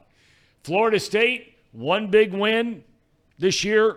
I mean, they've won them all, give them credit, but their biggest win, the first game of the year, no doubt, over LSU. Uh, and they had an impressive win over Duke over the weekend. Uh, and then Washington, phenomenal win two weeks ago over Oregon.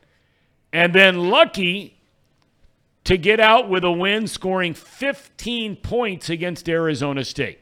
All right. Reed? Yeah, everyone comes to this show to hear about what I have to say about college football. That's right. So Very let's go ahead and do my Very college. serious. Yep, yep. So my top five rankings coming in at number one, Michigan. They know every single play that the opposing team's going to play. That How can helps. not- That how helps. can you not say that the number one team That helps. at this very moment? Then you've got Georgia. Georgia is going to be in the national champion. They're certainly going to be in the college football playoff. Um, as of this moment, they'll probably have one scare for the rest of this year. They'll probably have a game going to the fourth quarter, but other than that, they'll they'll kick the tails off of everybody there in the SEC. Ohio State. All joking aside, we know my feelings about Ohio State. They have two very impressive wins. Beating Penn State and uh, beating Notre Dame. The thing I like about Ohio State is how different the team looks. It's not just some great offense that you're hoping can outscore everyone. This is a real deal defense, and I think real deal defenses in, in college football go a lot further. So Well, it's I- interesting. Just look at the column on the right, right there. I know we're only through seven weeks, right? But of your top three teams, my top three, too, right? Right. One, four, five defense. Ohio University, number six. That's true. That's true. Florida State, I, I got to put them in the top five just because they're undefeated today. They have the win over LSU. They're going to win the ACC. Um, but our Bluffton Beavers, Thom, they got a big win on homecoming this sat- last Saturday. Were you there? Or nay? Manchester. I was not there, but I did see highlights. It was all over the internet. Casey, do you have this? Thom, look how this Bluffton Beavers game over the Manchester Spartans ended. Is that Manchester United? Manchester University, where Steve Alford started his coaching career. Coming in right at the end, boom! Manchester, dirty players up there in Manchester, Indiana. Listen, you don't mess with a Bluffton Beaver. You don't mess with a Bluffton Beaver. That's a that's a brawl right there. Thom. That guy right there would have whipped the entire Bluffton team's ass. no, Just Nope. watching him wanting to No. square off. He wasn't backing down. A cheap shot, I'll give you that. It was a cheap shot. And Really cheap shot. Manchester's 0 and 8, so they're a very good team, and that's a big win for the Bluffton Beavers. Um, the thing is, Thom, in case you could stop playing the, the clip, is I learned firsthand that you don't mess with Bluffton Bluffton football players. They did the whole Bluffton football team did not like old Rita Roo when I was up there in college for four years. There was several times where I was at the, the Squaring wrong, off. wrong end of a fight. So yeah, wasn't wasn't the most beloved guy. You mess with a beaver, you get the horns. That's what I've always. that's That's what I- exactly right. Casey, my top five college football. Again, I'm, I- I'm the biggest college football fan in the world. Here we go. Number one, Georgia. They're the best program in the country. It's not really close. They've won a couple back-to-back national championships. They're going to win a third in a row this year. Florida State, another big win there for Florida State. I love them. Nobody talks about them enough. I love them. They're number two. Number three, Michigan. I have Michigan in the top five primarily primarily because they do everything the right way. This is an honest program. They're a stand-up pro. They're a stand-up program. They've got a great leader at the helm. Uh, everybody knows that Michigan's a, a family, uh, value-first program, and that's what I respect about them. They're top five because of that. Number four, and making the college football playoff as of Sure, right now, sure. is Bluffton. You just saw the hit. Again, you mess with the beaver, you get the woodchuck. That's what you're seeing here. Build the dam. You build the dam. Build that dam. The Bluffton Beavers fear the beaver. So, and number five, we have James Madison. Nobody's going to talk about James Madison up here. They upset Utah State. They're in the top 25 of the real college of Kirk Herbstreit's college football rankings. Yep. So they're top 25, but I think they're better than that. I think they're number five. And number six is Northern Illinois after a massive win against the, the Ohio's best team. Second best team. No, no, no. Ohio's best team. Thom told me that. They were Ohio's best team in the Bobcats. After beating them, they beat one of the other directional schools who I don't remember. But they beat them this week, and it was I think it was Eastern Michigan. That's who it was. Eastern Michigan, Northern Illinois. It was just the battle of the directions. Northern Illinois won. Top What a win! six. What a win! What a win!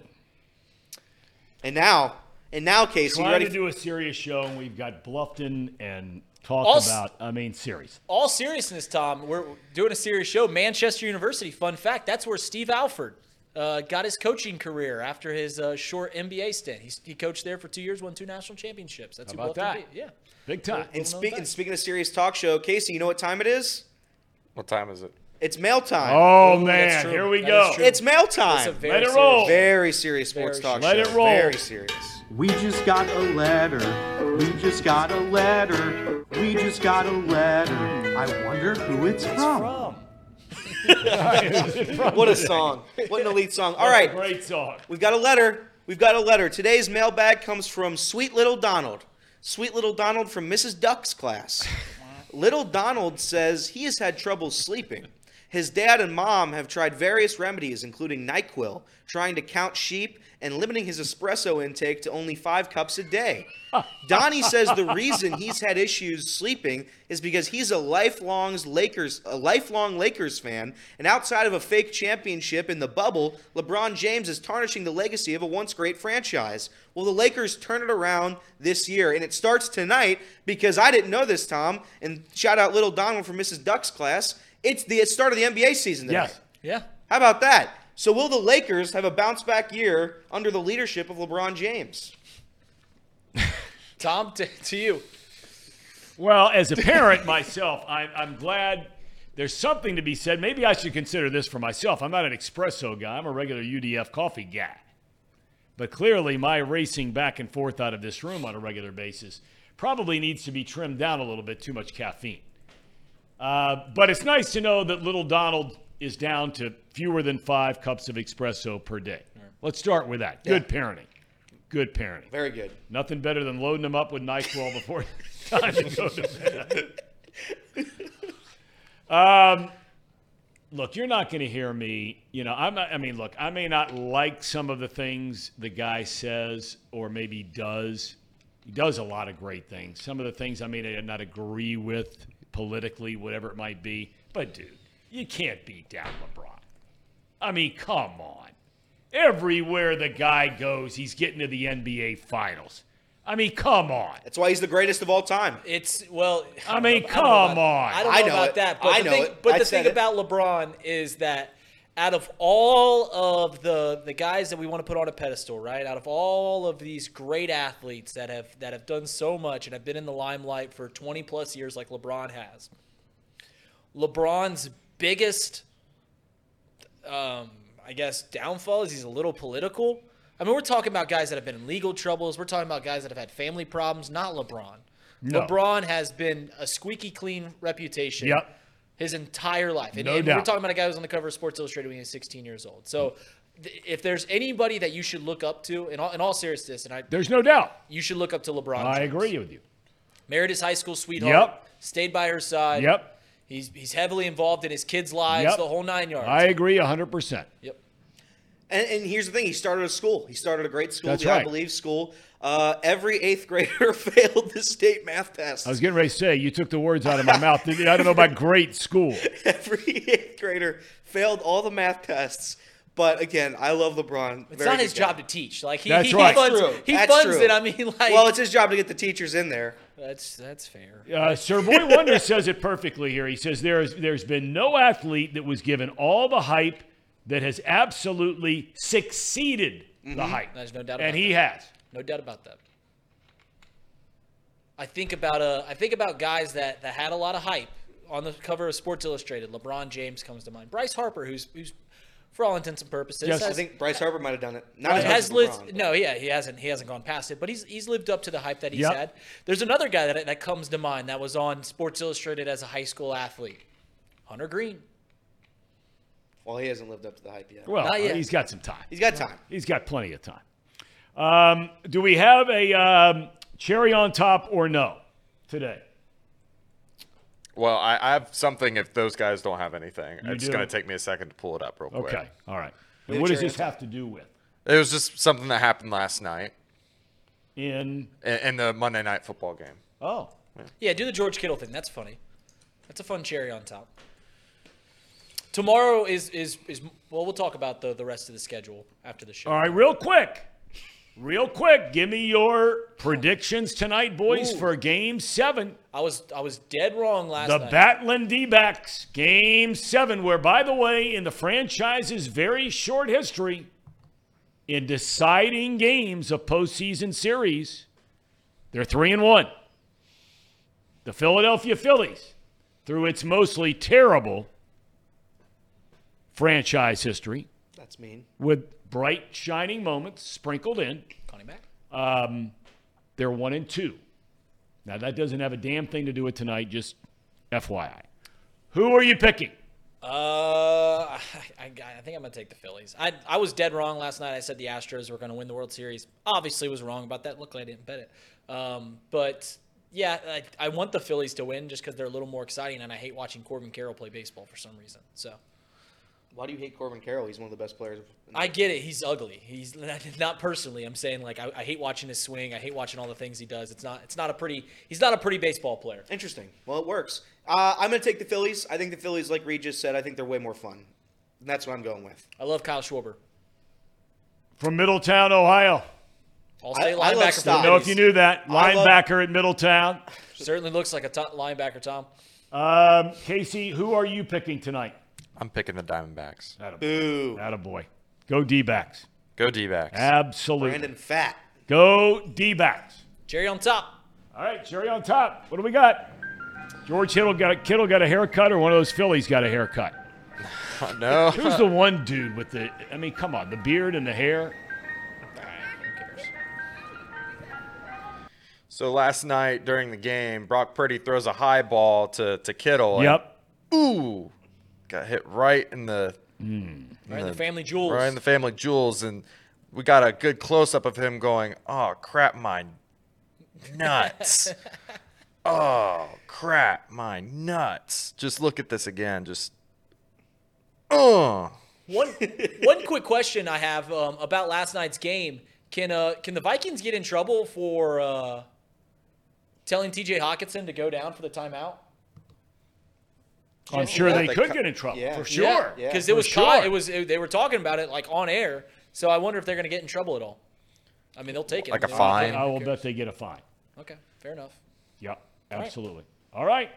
Um, really appreciate um, all the hard work put in. Casey, Elliot, Reed, everybody getting lined up for um, Luke Maile. Really appreciate him coming on today. Hope you enjoyed it. I, I, I did very much. He was great. Um, tomorrow, Marty Brennaman will join the program. He's back from the the, the high, the man of the seas, the man of the high Nova seas. Nova Scotia. Nova Scotia. He's out there. No Miami guys in Nova Scotia. Probably some OU grads lingering around. Not all who wander are lost. Not all who wander are lost. Hmm. Probably some OU grads up there in Nova Scotia, but not anybody from Miami. No chance. Not the common folk, Casey, like you and me. Exactly, Thom. I hate Public for, school guys, the common folk, you and me. We're the only ones left. The only right? ones. The, right. the other elitists went running for the hills, right? right. Right? Quitter Paul, Gone. Oh, Gone. that's what we're talking about. Hills, right? And you and I are stuck with two, right? Yeah. Parochial school, private school guys. I didn't grow up on That's the tough. east side of town or the west. I grew up in old Hamiltucky, Thom. I, I don't know what you're talking Well, about. Well, we have talked about all the virtues of Hamilton That's true. That's true. many, many times on this show. All right. Marty Brennaman joins us tomorrow. We're working on some other guests. Uh, have a great rest of your uh, Tuesday. Tuesday. We'll see you tomorrow.